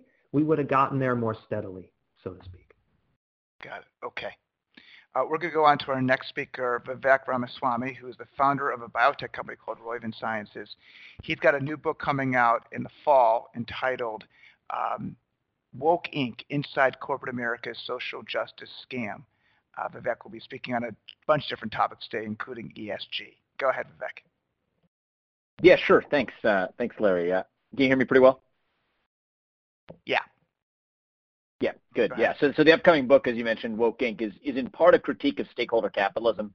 It's in part a critique of the so-called woke movement that's being advanced by corporations and, and other related institutions today. And in the book, as you mentioned, I'm not a journalist uh, that's done a lot of research to report on my findings, although I did do some to support the book, but I'm writing mostly from my firsthand experiences of having gone to elite universities, worked in hedge funds for seven years, and then subsequently founding a number of companies, including a, a large biotech company that, that you mentioned, which I led a seven-year as C E O for seven years before I stepped down this January. So, so I'll start with a bit of a critique on stakeholder capitalism, and then I'll close with a discussion about the merger between stakeholder capitalism and the woke movement. So stakeholder capitalism first refers to the basic idea that companies shouldn't just serve their shareholders, but should also serve other societal interests along the way. And today, technology companies, Wall Street, big business broadly has roundly endorsed the idea. Milton Friedman fifty years ago didn't like it because he thought it might lead companies to be less efficient. And while I have to admit I share his concern to some extent, there's even a bigger problem that I'm personally worried about, which is that I think that stakeholder capitalism actually represents a threat to the integrity of American democracy itself. And the idea is really pretty simple, the way I look at it, at least in the first instance. In order for companies to be able to pursue these societal interests in addition to their shareholder interests, companies and their investors have to first define what those other societal interests ought to be. And that isn't a business judgment.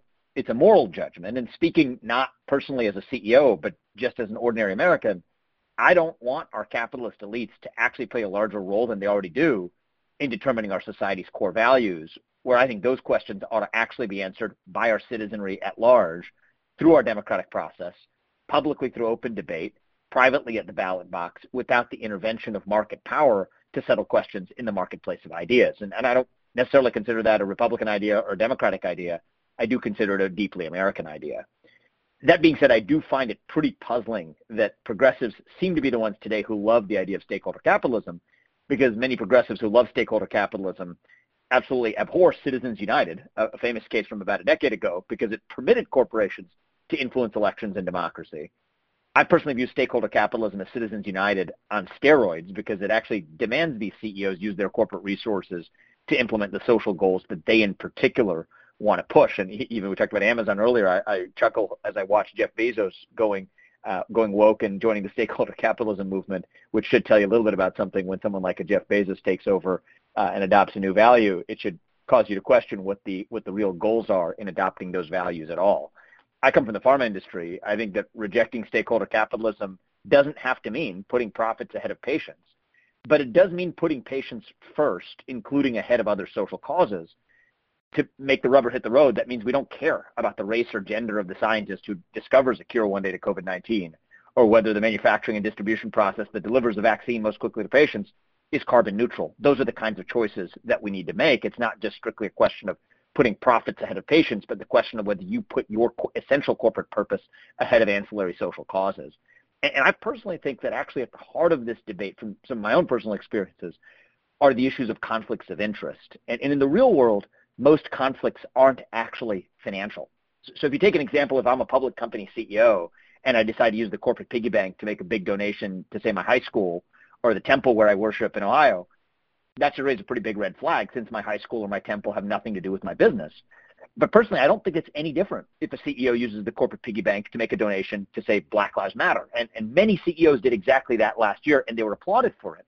But in both cases, either in the case of the high school or in the case of B L M, the C E O derives some kind of personal benefit from using the company's piggy bank to make the donation. And I personally consider that to be a conflict of interest. And I find it curious that the conflict of interest hawks seem blithely unconcerned, or at least silent, about this class of reputational conflicts of interest. Now, it's also curious that a lot of big businesses are now lobbying the government itself to mandate so-called E S G-related disclosures for public companies. And again, I'm a skeptic. I, I, I ask lawmakers, when I've testified in front of Congress and in front of the Senate earlier this year on these topics, to ask themselves what those business leaders actually hope to achieve for themselves. We talked about food earlier. Take a soft drink manufacturer. Advocating for voting rights, that's pretty easy in a given state. But reckoning with the nationwide impact of soda consumption on human health, that's actually a lot harder. And that's just a general rule of thumb for me, is when choosing between accepting constraints on matters that relate to the core of your business versus matters that don't, self-interested C E Os generally choose the latter, and that's exactly the smokescreen that stakeholder capitalism and, and its related cousin in the woke movement have created over the last few years. So I have other issues too. I talk about them in the book. I think stakeholder capitalism tends to favor incumbents over startups. That's why the Business Roundtable and the Davos crowd tends to favor it rather than small business owners. I also personally think that it's possible that we're in the early stages of an E S G-linked asset bubble, akin to the pre two thousand eight housing bubble, like both of them being driven by a social agenda that was at least in part disconnected from economic fundamentals. But to me, those are really secondary issues, and the bigger issue is the threat to American democracy itself, because when we demand that corporations make moral judgments and exercise political power, I personally think that democracy loses twice. Once through integrity in the lawmaking process, and also in our political and public debate as citizens through corporate overreach, influencing that by using market power to substitute open debate as the way we settle political questions. But we also lose social solidarity as a people when even the private sector becomes politicized. And I think that personally, in a divided polity like ours, we depend on certain spaces that remain apolitical, maybe the baseball stadiums in which we all gather, irrespective of whether we're black or white or Democrat or Republican, or the common projects that we pursue. Maybe it's building Alexa, or maybe it's building something else that brings us together towards a common purpose that isn't political in nature.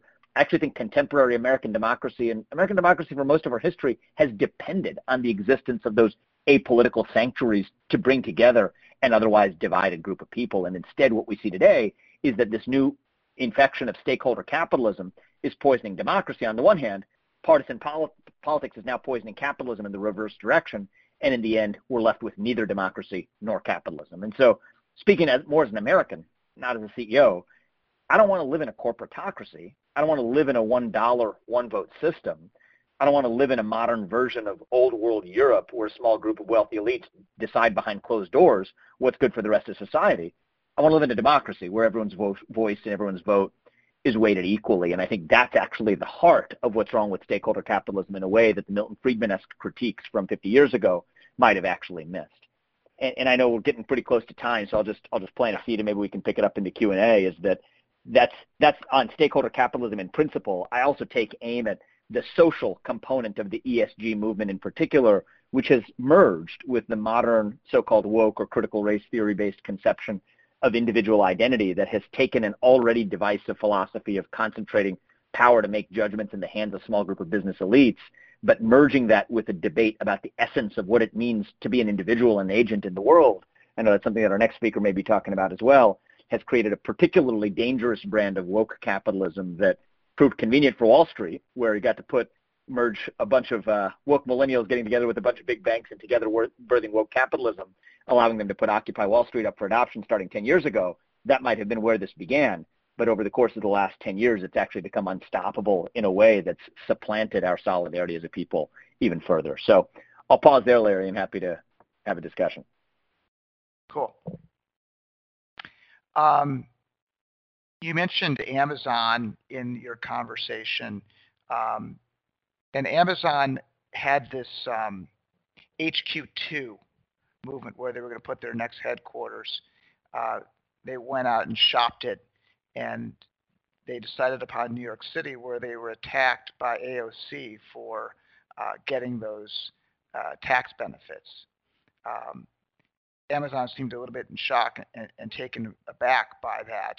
How do we think about the relationship um, for corporate America as it bids up uh, its design of, of where it should locate its, its offices? I know it's not directly on point, but I'll, I'll try to bring it back in a second. No, I think I think it is on point in a, in a different sense, Larry. I think that this is just a new form of crony capitalism, where crony capitalism one point oh back in the pre two thousand eight era was, hey, if you're Goldman Sachs, place your alumnus in the seat of U S Treasury Secretary, and let's hope that you favor your alumnus when it comes time to deciding who to hand out bailouts to and who not to. And, you know, that was a trick that worked pretty well. It's pretty simple in terms of how that game is played, or corporate contributions to electoral campaigns to expect favors in return. But now I think that there's, especially with the new progressive left, that kind of currency doesn't necessarily work to achieve the same types of results that it once would have, which is why they're tithing in a new currency. They're tithing in the woke currency through performative social gesturing, which is a different way of exerting influence, where direct green pieces of paper wouldn't do it. We're now able to do it through through the signaling of virtue and ideological alignment. And I think we're seeing it. I think Amazon's a great example where I think the uh, checks that they're writing to Black Lives Matter, if you turn on your Amazon streaming services, the selection of movies that you see following George Floyd's death, et cetera, I don't think this is a change of heart for Jeff Bezos relative to where he was thirty years ago.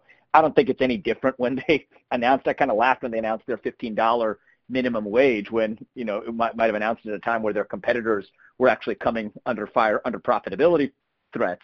This is actually just another way of competing. But effectively, when they weren't, when they ultimately face a political threat from a new left that may not be prone to lobbying in the same terms, the ability to signal potential solidarity around the, the certain social agendas and causes that the far left cares about is a new way of actually winning favor in a way that it at least agrees to let the far left look the other way when it comes to leaving corporate power intact. And I think that's happening every day in Silicon Valley today, where the implicit grand bargain with the left today is the left was historically very skeptical of corporate power, especially the concentration of corporate power in potentially monopoly or oligopoly, oligopolistic hands.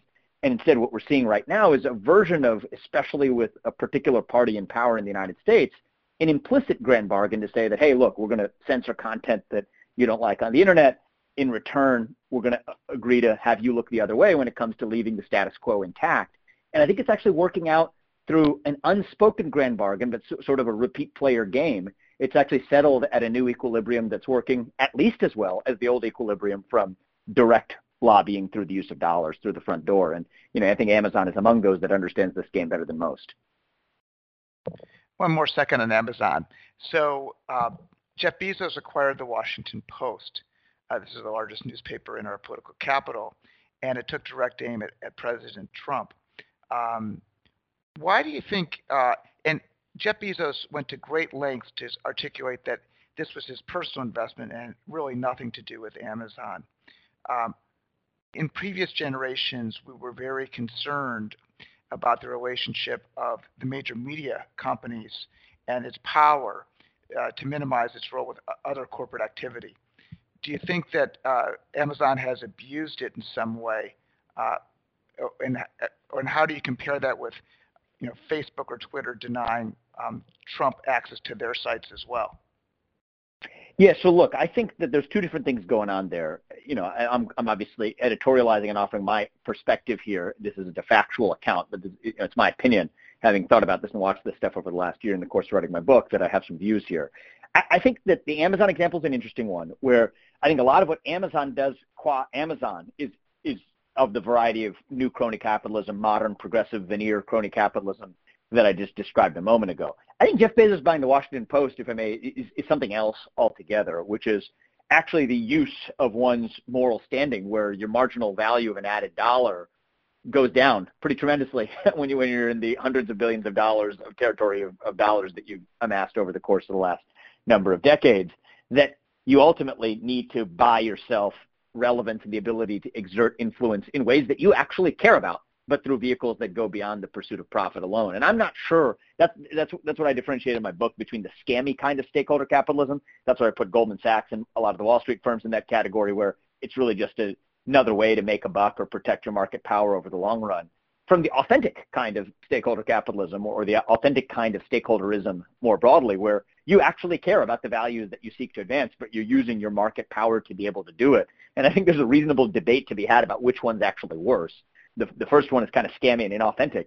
The second one is actually potentially more frightening by actually concentrating real power in the hands of those who are using their market power to influence power in the marketplace for ideas.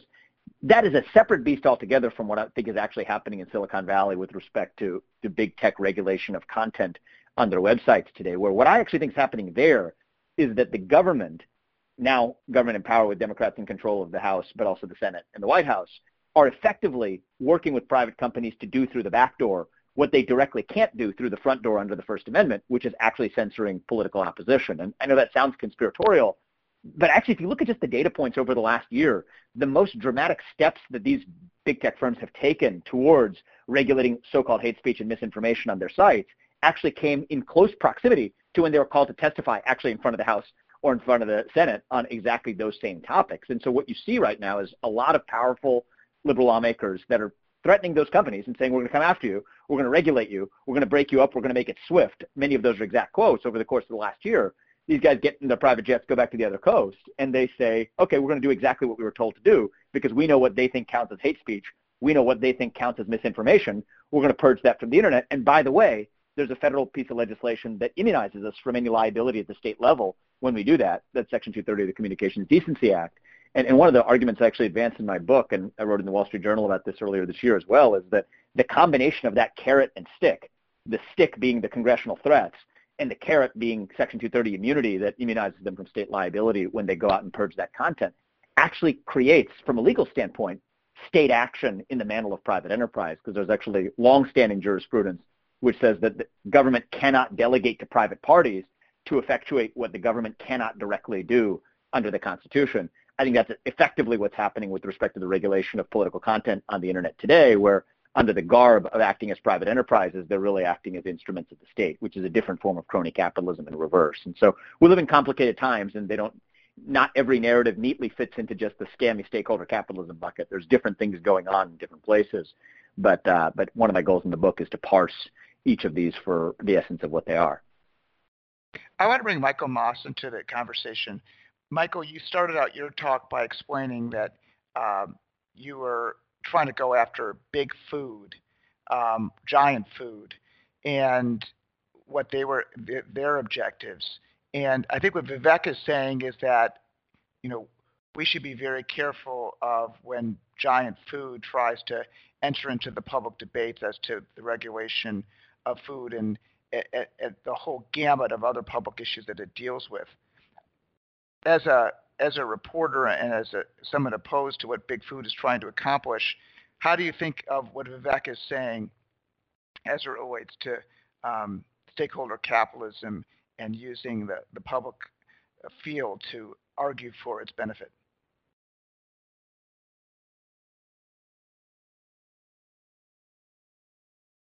I'm not sure, Michael. I'd be on mute. Right.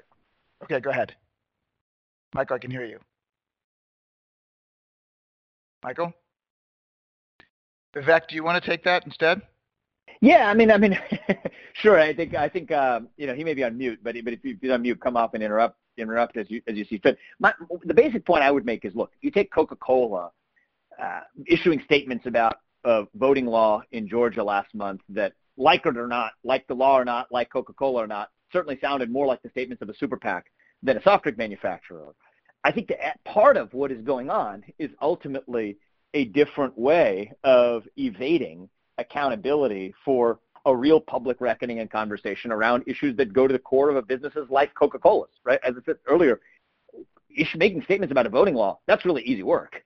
The ability to to engage and reckon with the consequences of your product on the nationwide epidemic of diabetes and obesity, particularly, if you will, in the black community, you know, is is a lot more difficult, even as Coca-Cola continues to engage in anti-racism training that teaches its employees on how to be less white. So I think for a lot of companies, stakeholder capitalism has proven convenient. The E S G movement has proven convenient. The adoption of new uh, uh, of new theories of racial identity relating to white privilege and, and matters relating to race and anti-racism have proven a convenient way to deflect a conversation around the essence of what their core business model is actually about. So that's back to what I think of as the scammy kind of stakeholder capitalism. You know, I think what I was listening to that argument about big food, the same thing you could apply to big tech. There was a, a good discussion earlier about the nature of addiction and whether the accountable parties ought to be either the consumers or the users, or ought to be the companies that feed those addictions. I, I have a separate view, which is more deeply the, the, the recession of notions like religion and patriotism and virtue cultivating institutions in our nation's history probably are responsible for both, because that leaves people more vulnerable to the kinds of things that they're sold that have addictive properties that makes it difficult to parse accountability between whether it belonged to the company or to the user. But putting that view to one side, I think that today for companies, it has proven to be a lot more convenient to be able to engage with these orthogonal social debates that have nothing to do with their business as a way of evading real dialogue and debate around the essence of, of what their core business practices are ultimately about. And, you know, personally, I think that we need to return to a world in which we can have, wherever you land, an open debate about those questions without being distracted by what I view as, as more or less irrelevant smokescreen debates about individual identity that these corporations are, are taking, are fueling, but also debates that in turn actually create new divisions in our actual society in their own right by taking us and dividing us into into particular tribes based on where corporations signal they land in one place versus another. All right. Let's go on to our, our final speaker, Paul Rossi. Paul uh, is a recent math teacher at the Grace School Church, um, the Grace Church School in New York City. Um, he will speak now about uh, teaching race to children. Go ahead, Paul.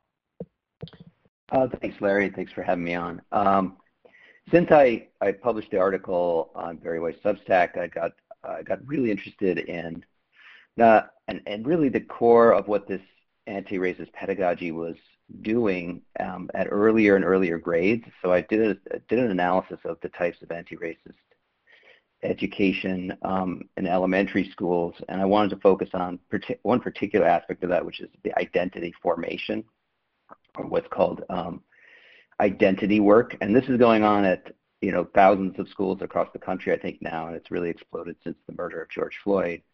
I'm sure many of the, the parents in the audience today will, will be familiar to you. Um, and this identity work is based on a theory called intersectionality. So intersectionality concerns the multifaceted ways that individuals are perceived by society and the impact of those perceptions on success outcomes. Um, an exa- so, for example, Pollyanna Incorporated is a popular educational consultancy.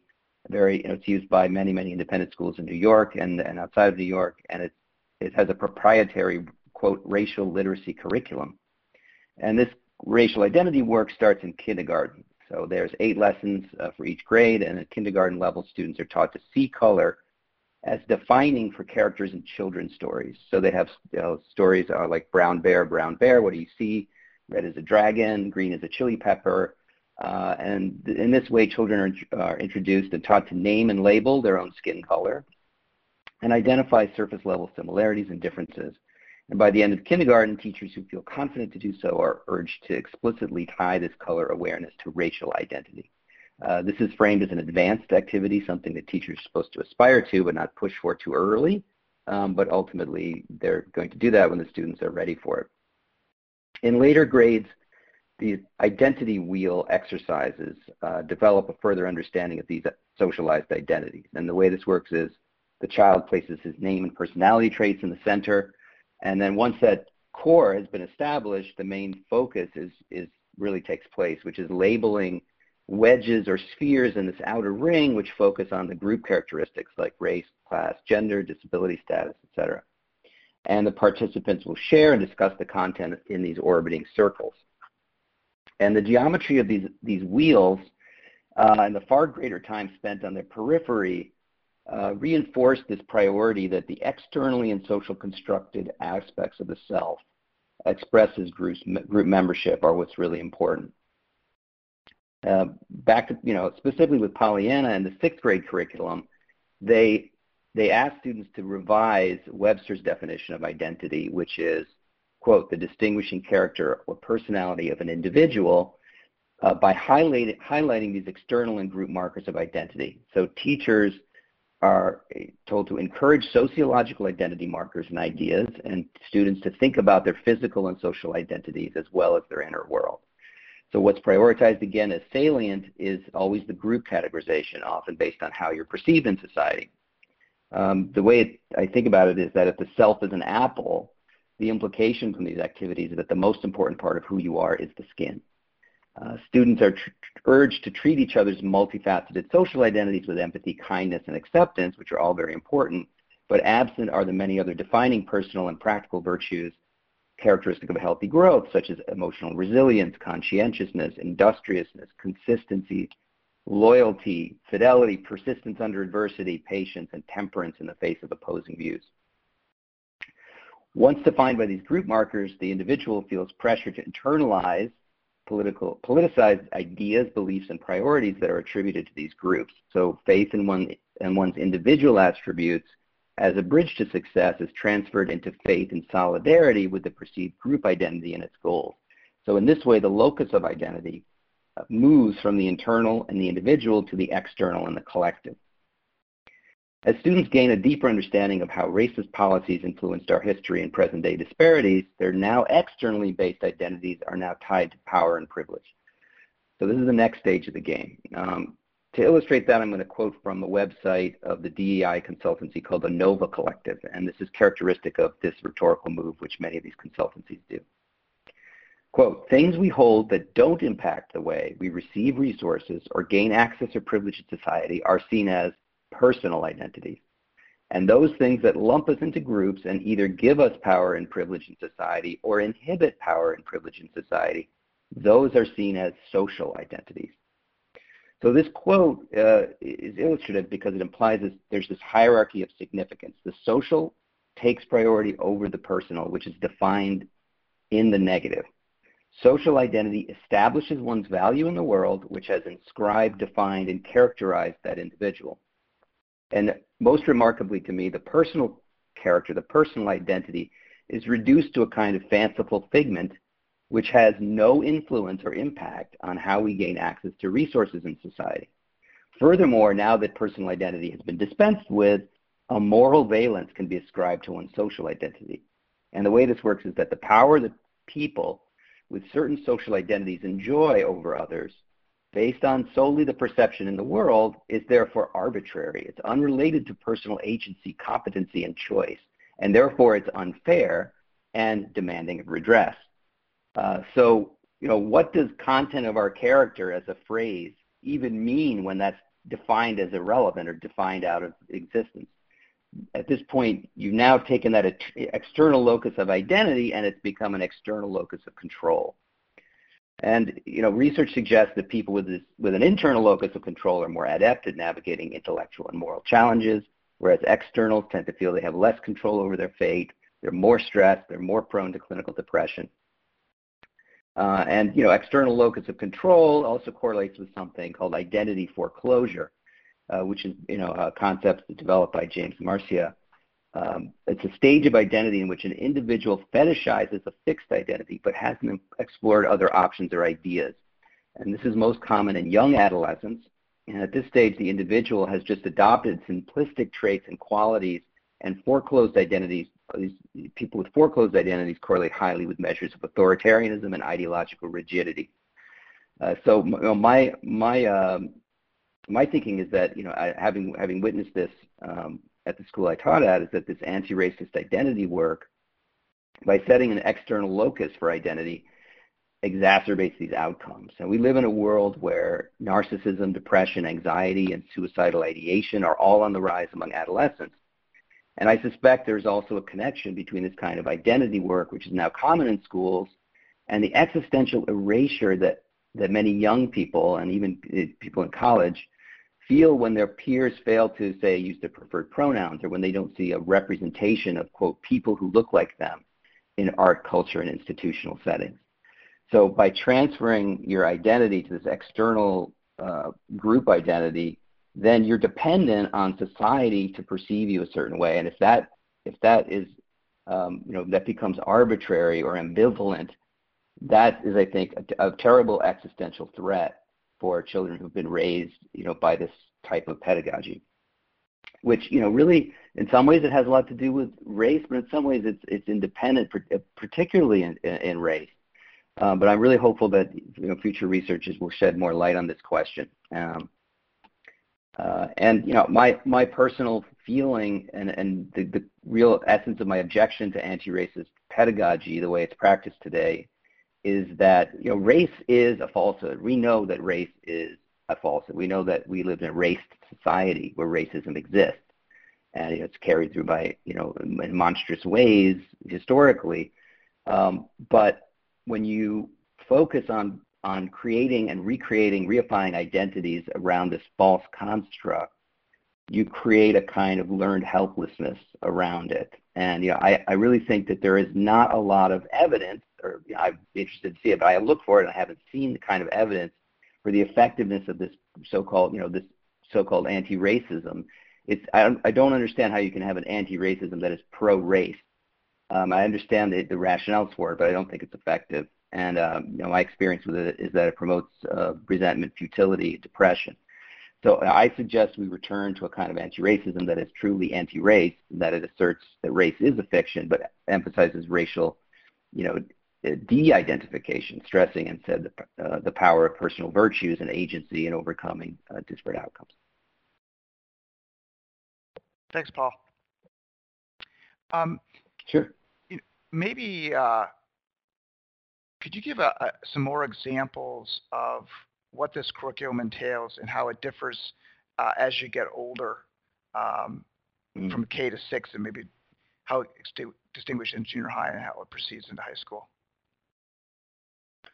Well, as I think, like the main the main thing I think that I saw in Grace in ninth grade and uh, was that they really reinforce racial identification. So, so without racial identification, whether you know white, black, Latino, Asian, whatever, you it, they can't lard on top of it all of the responsibilities and all of the you know the the important ways of seeing that they use to frame history, literature, uh, and you know the, the and all of the activism that flows from that. So you know, that takes many many forms. It could be you know in, in a history class, um, they they explicitly are going to divide up uh, the history in terms of the the marginalizations of certain groups and the privilege of of whites, for example, and that through that critical lens, it's called the critical lens. Um, everything can be interpreted, so that could be, you know, you could read Shakespeare that way. You could you could learn about any particular event in history based on the power dynamics and the groups that are involved in those power dynamics. So it really affects. It's not limited to you know a certain set of courses. It really does bleed into so many different um, subjects, and you know, it's it's it, it it is you know currently at, at Grace it's the cornerstone. It's it is one of the foundations of our mission statement and values. And h- how much time is spent on this stuff? Is it uh, are there assemblies on it? Is there weeks set aside for this type of discussion? Is it a um, Is it very minor, or is it become central to the core mission? It's become central to the core mission. So we have all all of the above. Um, it's it's ingrained in you know all of the humanities courses. There are there is a separate curriculum, community and diversity curriculum for ninth and tenth grade that's focused on it. There are over eighteen affinity groups, uh, you know groups that are you know collective by Uh, racial, gender, sexual orientation markers that, that are optional in, in workshops. And yes, we have weeks devoted, you know, this year we had, you know, uh, we have weeks uh, where the normal curriculum is suspended and, and uh, these types of issues are focused on. There are workshops. There's a, a panoply of workshops that sound like you're reading a college catalog um, on, uh, you know, inequity, racial inequity, gender inequity, Um, and so on. Can a child opt out? No, no. You, it's it's mandatory that you attend these sessions.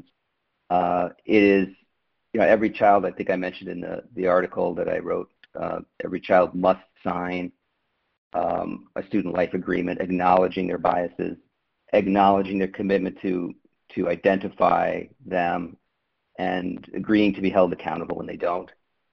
Um, and you know you no you you can't opt out. It's it's it's they're all required credits for graduation, particularly community and diversity programming. You know, as well as um, during these workshops, everyone's expected to sign up for them, and the dean will will track down anyone who doesn't. And if and if you disagree, what happens? Well, uh, what happens? Uh, you know, it's it's uh, it's.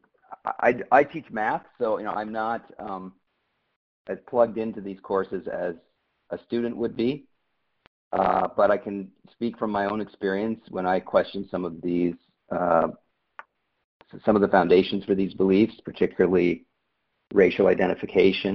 Uh, you know, I'm, I was, um, and I and I didn't apologize for the for the harm that was attributed to that. I was, you know, my class. I was relieved in my classes. So, um, you know, there were definitely consequences for me. I've also heard from other students that they are there's a, a very strong chilling effect for questioning intersectionality as a framework for understanding not only, you know, race relations in society generally, but also just your identity per se. So if you are white identified, for example, um, you are expected to move to a place where you identify yourself as such. And if you do not, um, you know, that will be, that will be problematic. Or, you know, that's problematic is what it's called. And so what happens to the child who uh, questions intersectionality and it's problematic? Does he? I don't know. I mean, I actually have never, I, I've been, I, I hope that a child will. Um, I had never, I've never seen uh, the outcome of a direct challenge to the belief structure. I mean, it was difficult for me to do so. I can't imagine what that would be like for a child to do so. Uh, although I know that a lot of the, the kids, you know, falsify their preferences in that regard. I know that a lot of them don't agree with the framework. I know that a lot of parents don't agree with the framework. People, you know, many, many, you know, dozens of them have talked to me about it. Parents have talked to me about it. But to do so publicly is, the consequences are are quite, you know, severe socially, I think, you know, as well as what might happen um, to you. I mean, I know that I mentioned this in my article as well. If a, if a if a student tends to evince, you know, behaviors or resistance to the ideology in, say, ninth grade, then, you know, there were, there was an email chain where that particular type of resistance would be flagged, and that student would have a conversation. The student would be pulled aside, and there would be a conversation about it. Now, I don't know what those conversations look like. I know that there, they happened. I wasn't a part of them, but I was on the email chain where that was discussed, and that was widely celebrated as a positive thing to do. Um, and what this resistance might entail would be simply being silent, or saying, you know, or why can't we all get along, or having a persisting in what's called a colorblind view of the world, where you don't see color. Actually, in this in this framing anti-race of anti-racism, not seeing color is evidence of racism. So I think there's actually a, a video that went viral recently of a student um, in another school who Um, was being shown, a class was being shown a picture of, of two girls, and the girls were black, and the teacher was was insisting that what was most important about that picture was that they were black. And when he showed it to a student, and the student challenged him and said, I just see two girls hanging out, just chilling, the teacher, you know, pushed and pressed and prodded, and, and eventually lo- kind of lost his temper. The student didn't acknowledge the most important thing about that picture was that the girls were black. So that kind of, of forced color sight, you know, I call it color sight. I mean, what is what does color sight uh, tell you about a person? What kinds of assumptions are being stressed that you should make about somebody because of what you see in their color? Uh, those are the kinds of things that are being pushed, uh, and it's I think it's totally counterproductive and, and disheartening. Uh, and I really think that we need a different way of addressing racism, which does occur. You know, and, and does occur in society as well as in these schools. There are there are um, incidents that happen, um, and they need to be addressed. But doing it in this in this way, I think, just has so many more so many more debilitating aspects psychologically and developmentally. Another aspect of this, besides race, uh, relates to privilege itself. Um, I understand that. Uh, The Grace Church School has assemblies uh, where they try to show privilege within its own class. So they'll say something like, all right, you know, here's the class. Everyone um, who um, is not on financial aid, stay standing. Um, everyone mm-hmm. who uh, has two cars, stay standing. Uh, everyone that goes on vacation outside of the state, stay standing. Uh, those of you who have the more than one home, stay standing, uh, until there's a very small minority of the students who, um, by definition, have the greatest privilege according to these criteria.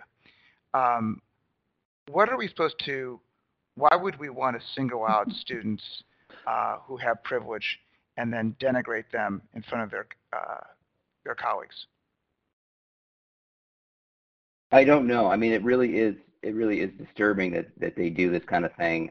I think it has particularly, it's bad if you if adults were to do it. It's it's ten times worse if you make adolescents do it, uh, because adolescents are so status conscious and, um, you know, conscious of, um, you know, fair, you know, I really, it's, it's, you know, cliquish, cliquish behavior is already prevalent in adolescents. I don't know why you would, why you would push that.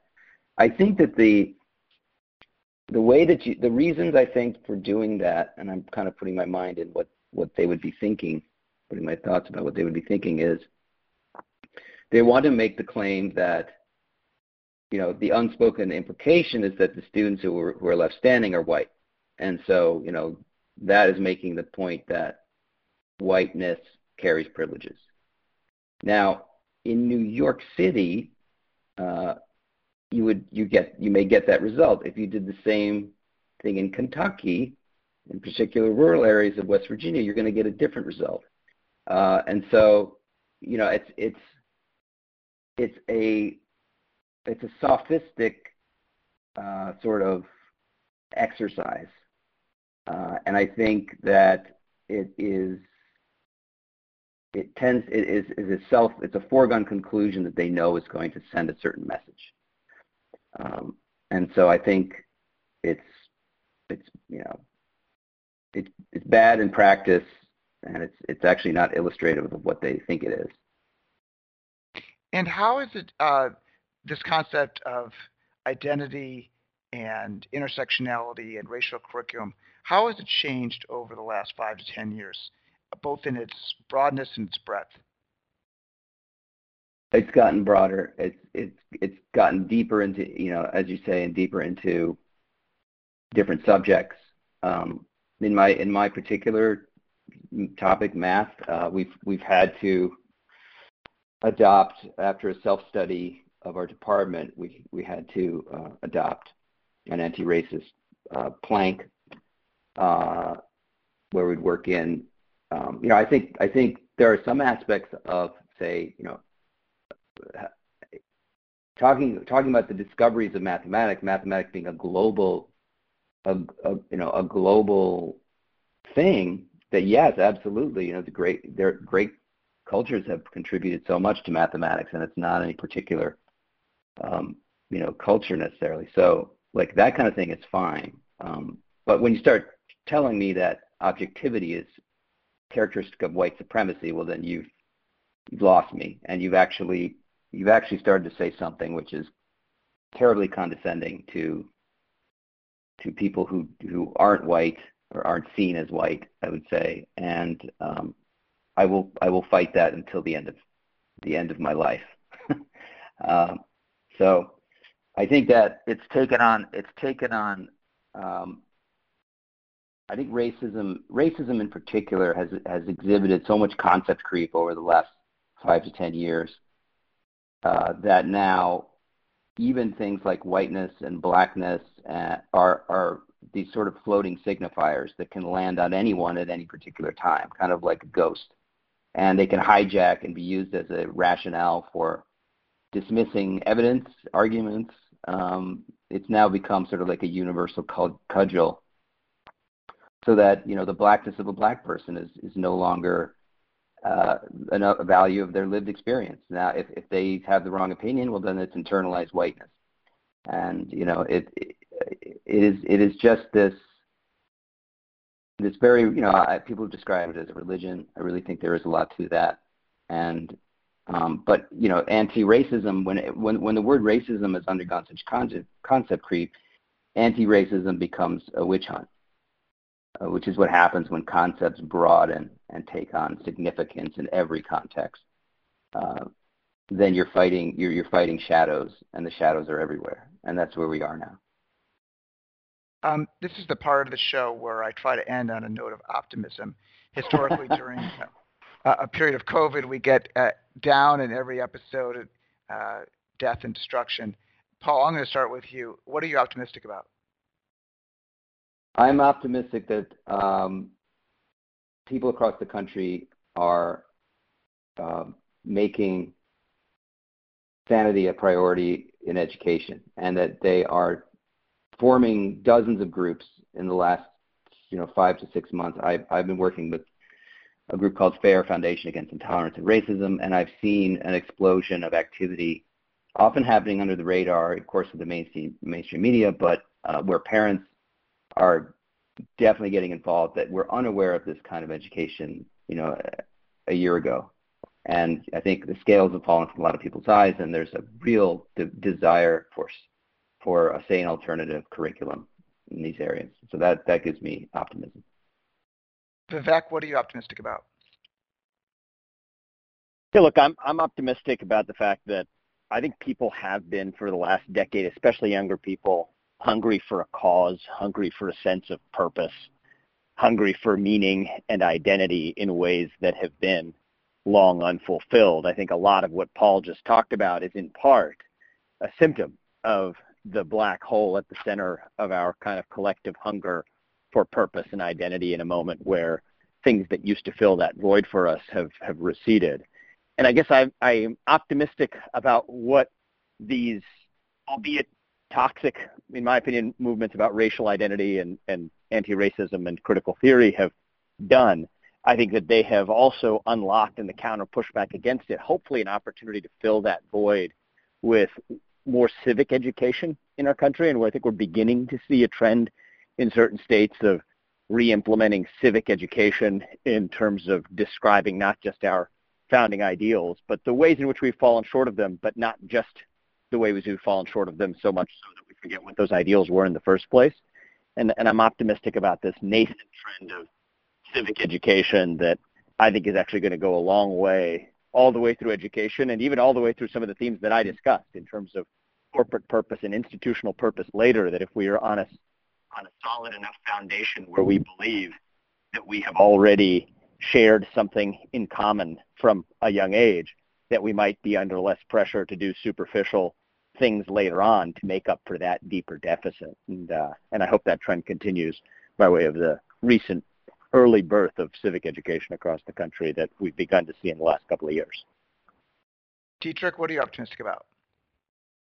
Uh, I think I'm optimistic about the fact that that we're at a point where the idea of kind of like continued rapid material growth and kind of our material living standards is is, is no longer like critical Um, as it was in the past, right? Uh, and so we we're at a point where discussions like Vivek and Paul are talking about, discussions just kind of a, a number of societal dimensions can be had without kind of this looming question of like, well, but but what if that reduces our material living standards, or what? Some of those questions are, are we're kind of solving them, right? Uh, distributional issues exist. These questions still, we haven't gotten everybody above a certain level, but but we can have the discussion because we clearly can produce a minimum, a high minimum level of material living standards for essentially everybody.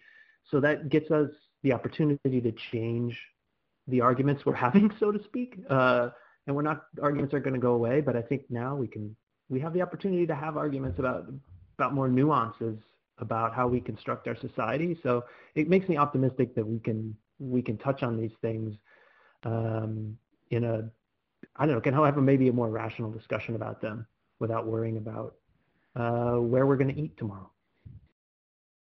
Okay, that ends uh, today's session, uh, but I want to make a plug for next week's show. Sunday, May twenty-third, our first speaker will be Alex Tabarrok, who is an economist at George Mason. He has recently written about the risks and rewards of COVID vaccines and treatments. I hope to learn from Alex about how to behave, work, and play for those already vaccinated and for those who have not been vaccinated. Our second speaker is my very good friend, uh, Desmond Lockman, who is the former chief emerging market economist at Salomon Brothers and now at A E I. Desmond will speak about the Biden administration's desire to go big on its stimulus and infrastructure. Desmond will focus on whether we should have an expansionary fiscal and monetary policies in, during our current upswing. Our third speaker will be Sam Weinberg from Stanford, who is professor in both the education and history departments. Sam will discuss his recent research that has been on the internet and how people judge the credibility of digital content. My co-host next week will be Catherine Manaspian, who is a president of North American Commerce for Stanley Black and Decker. Catherine will host a panel of experts on the future of retail.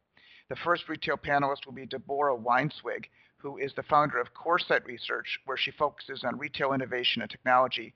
Deborah was the former head of the Citi Equity Research for the Global Staples and Consumer Team and was the number one two investor-ranked analyst for her subject for nine years.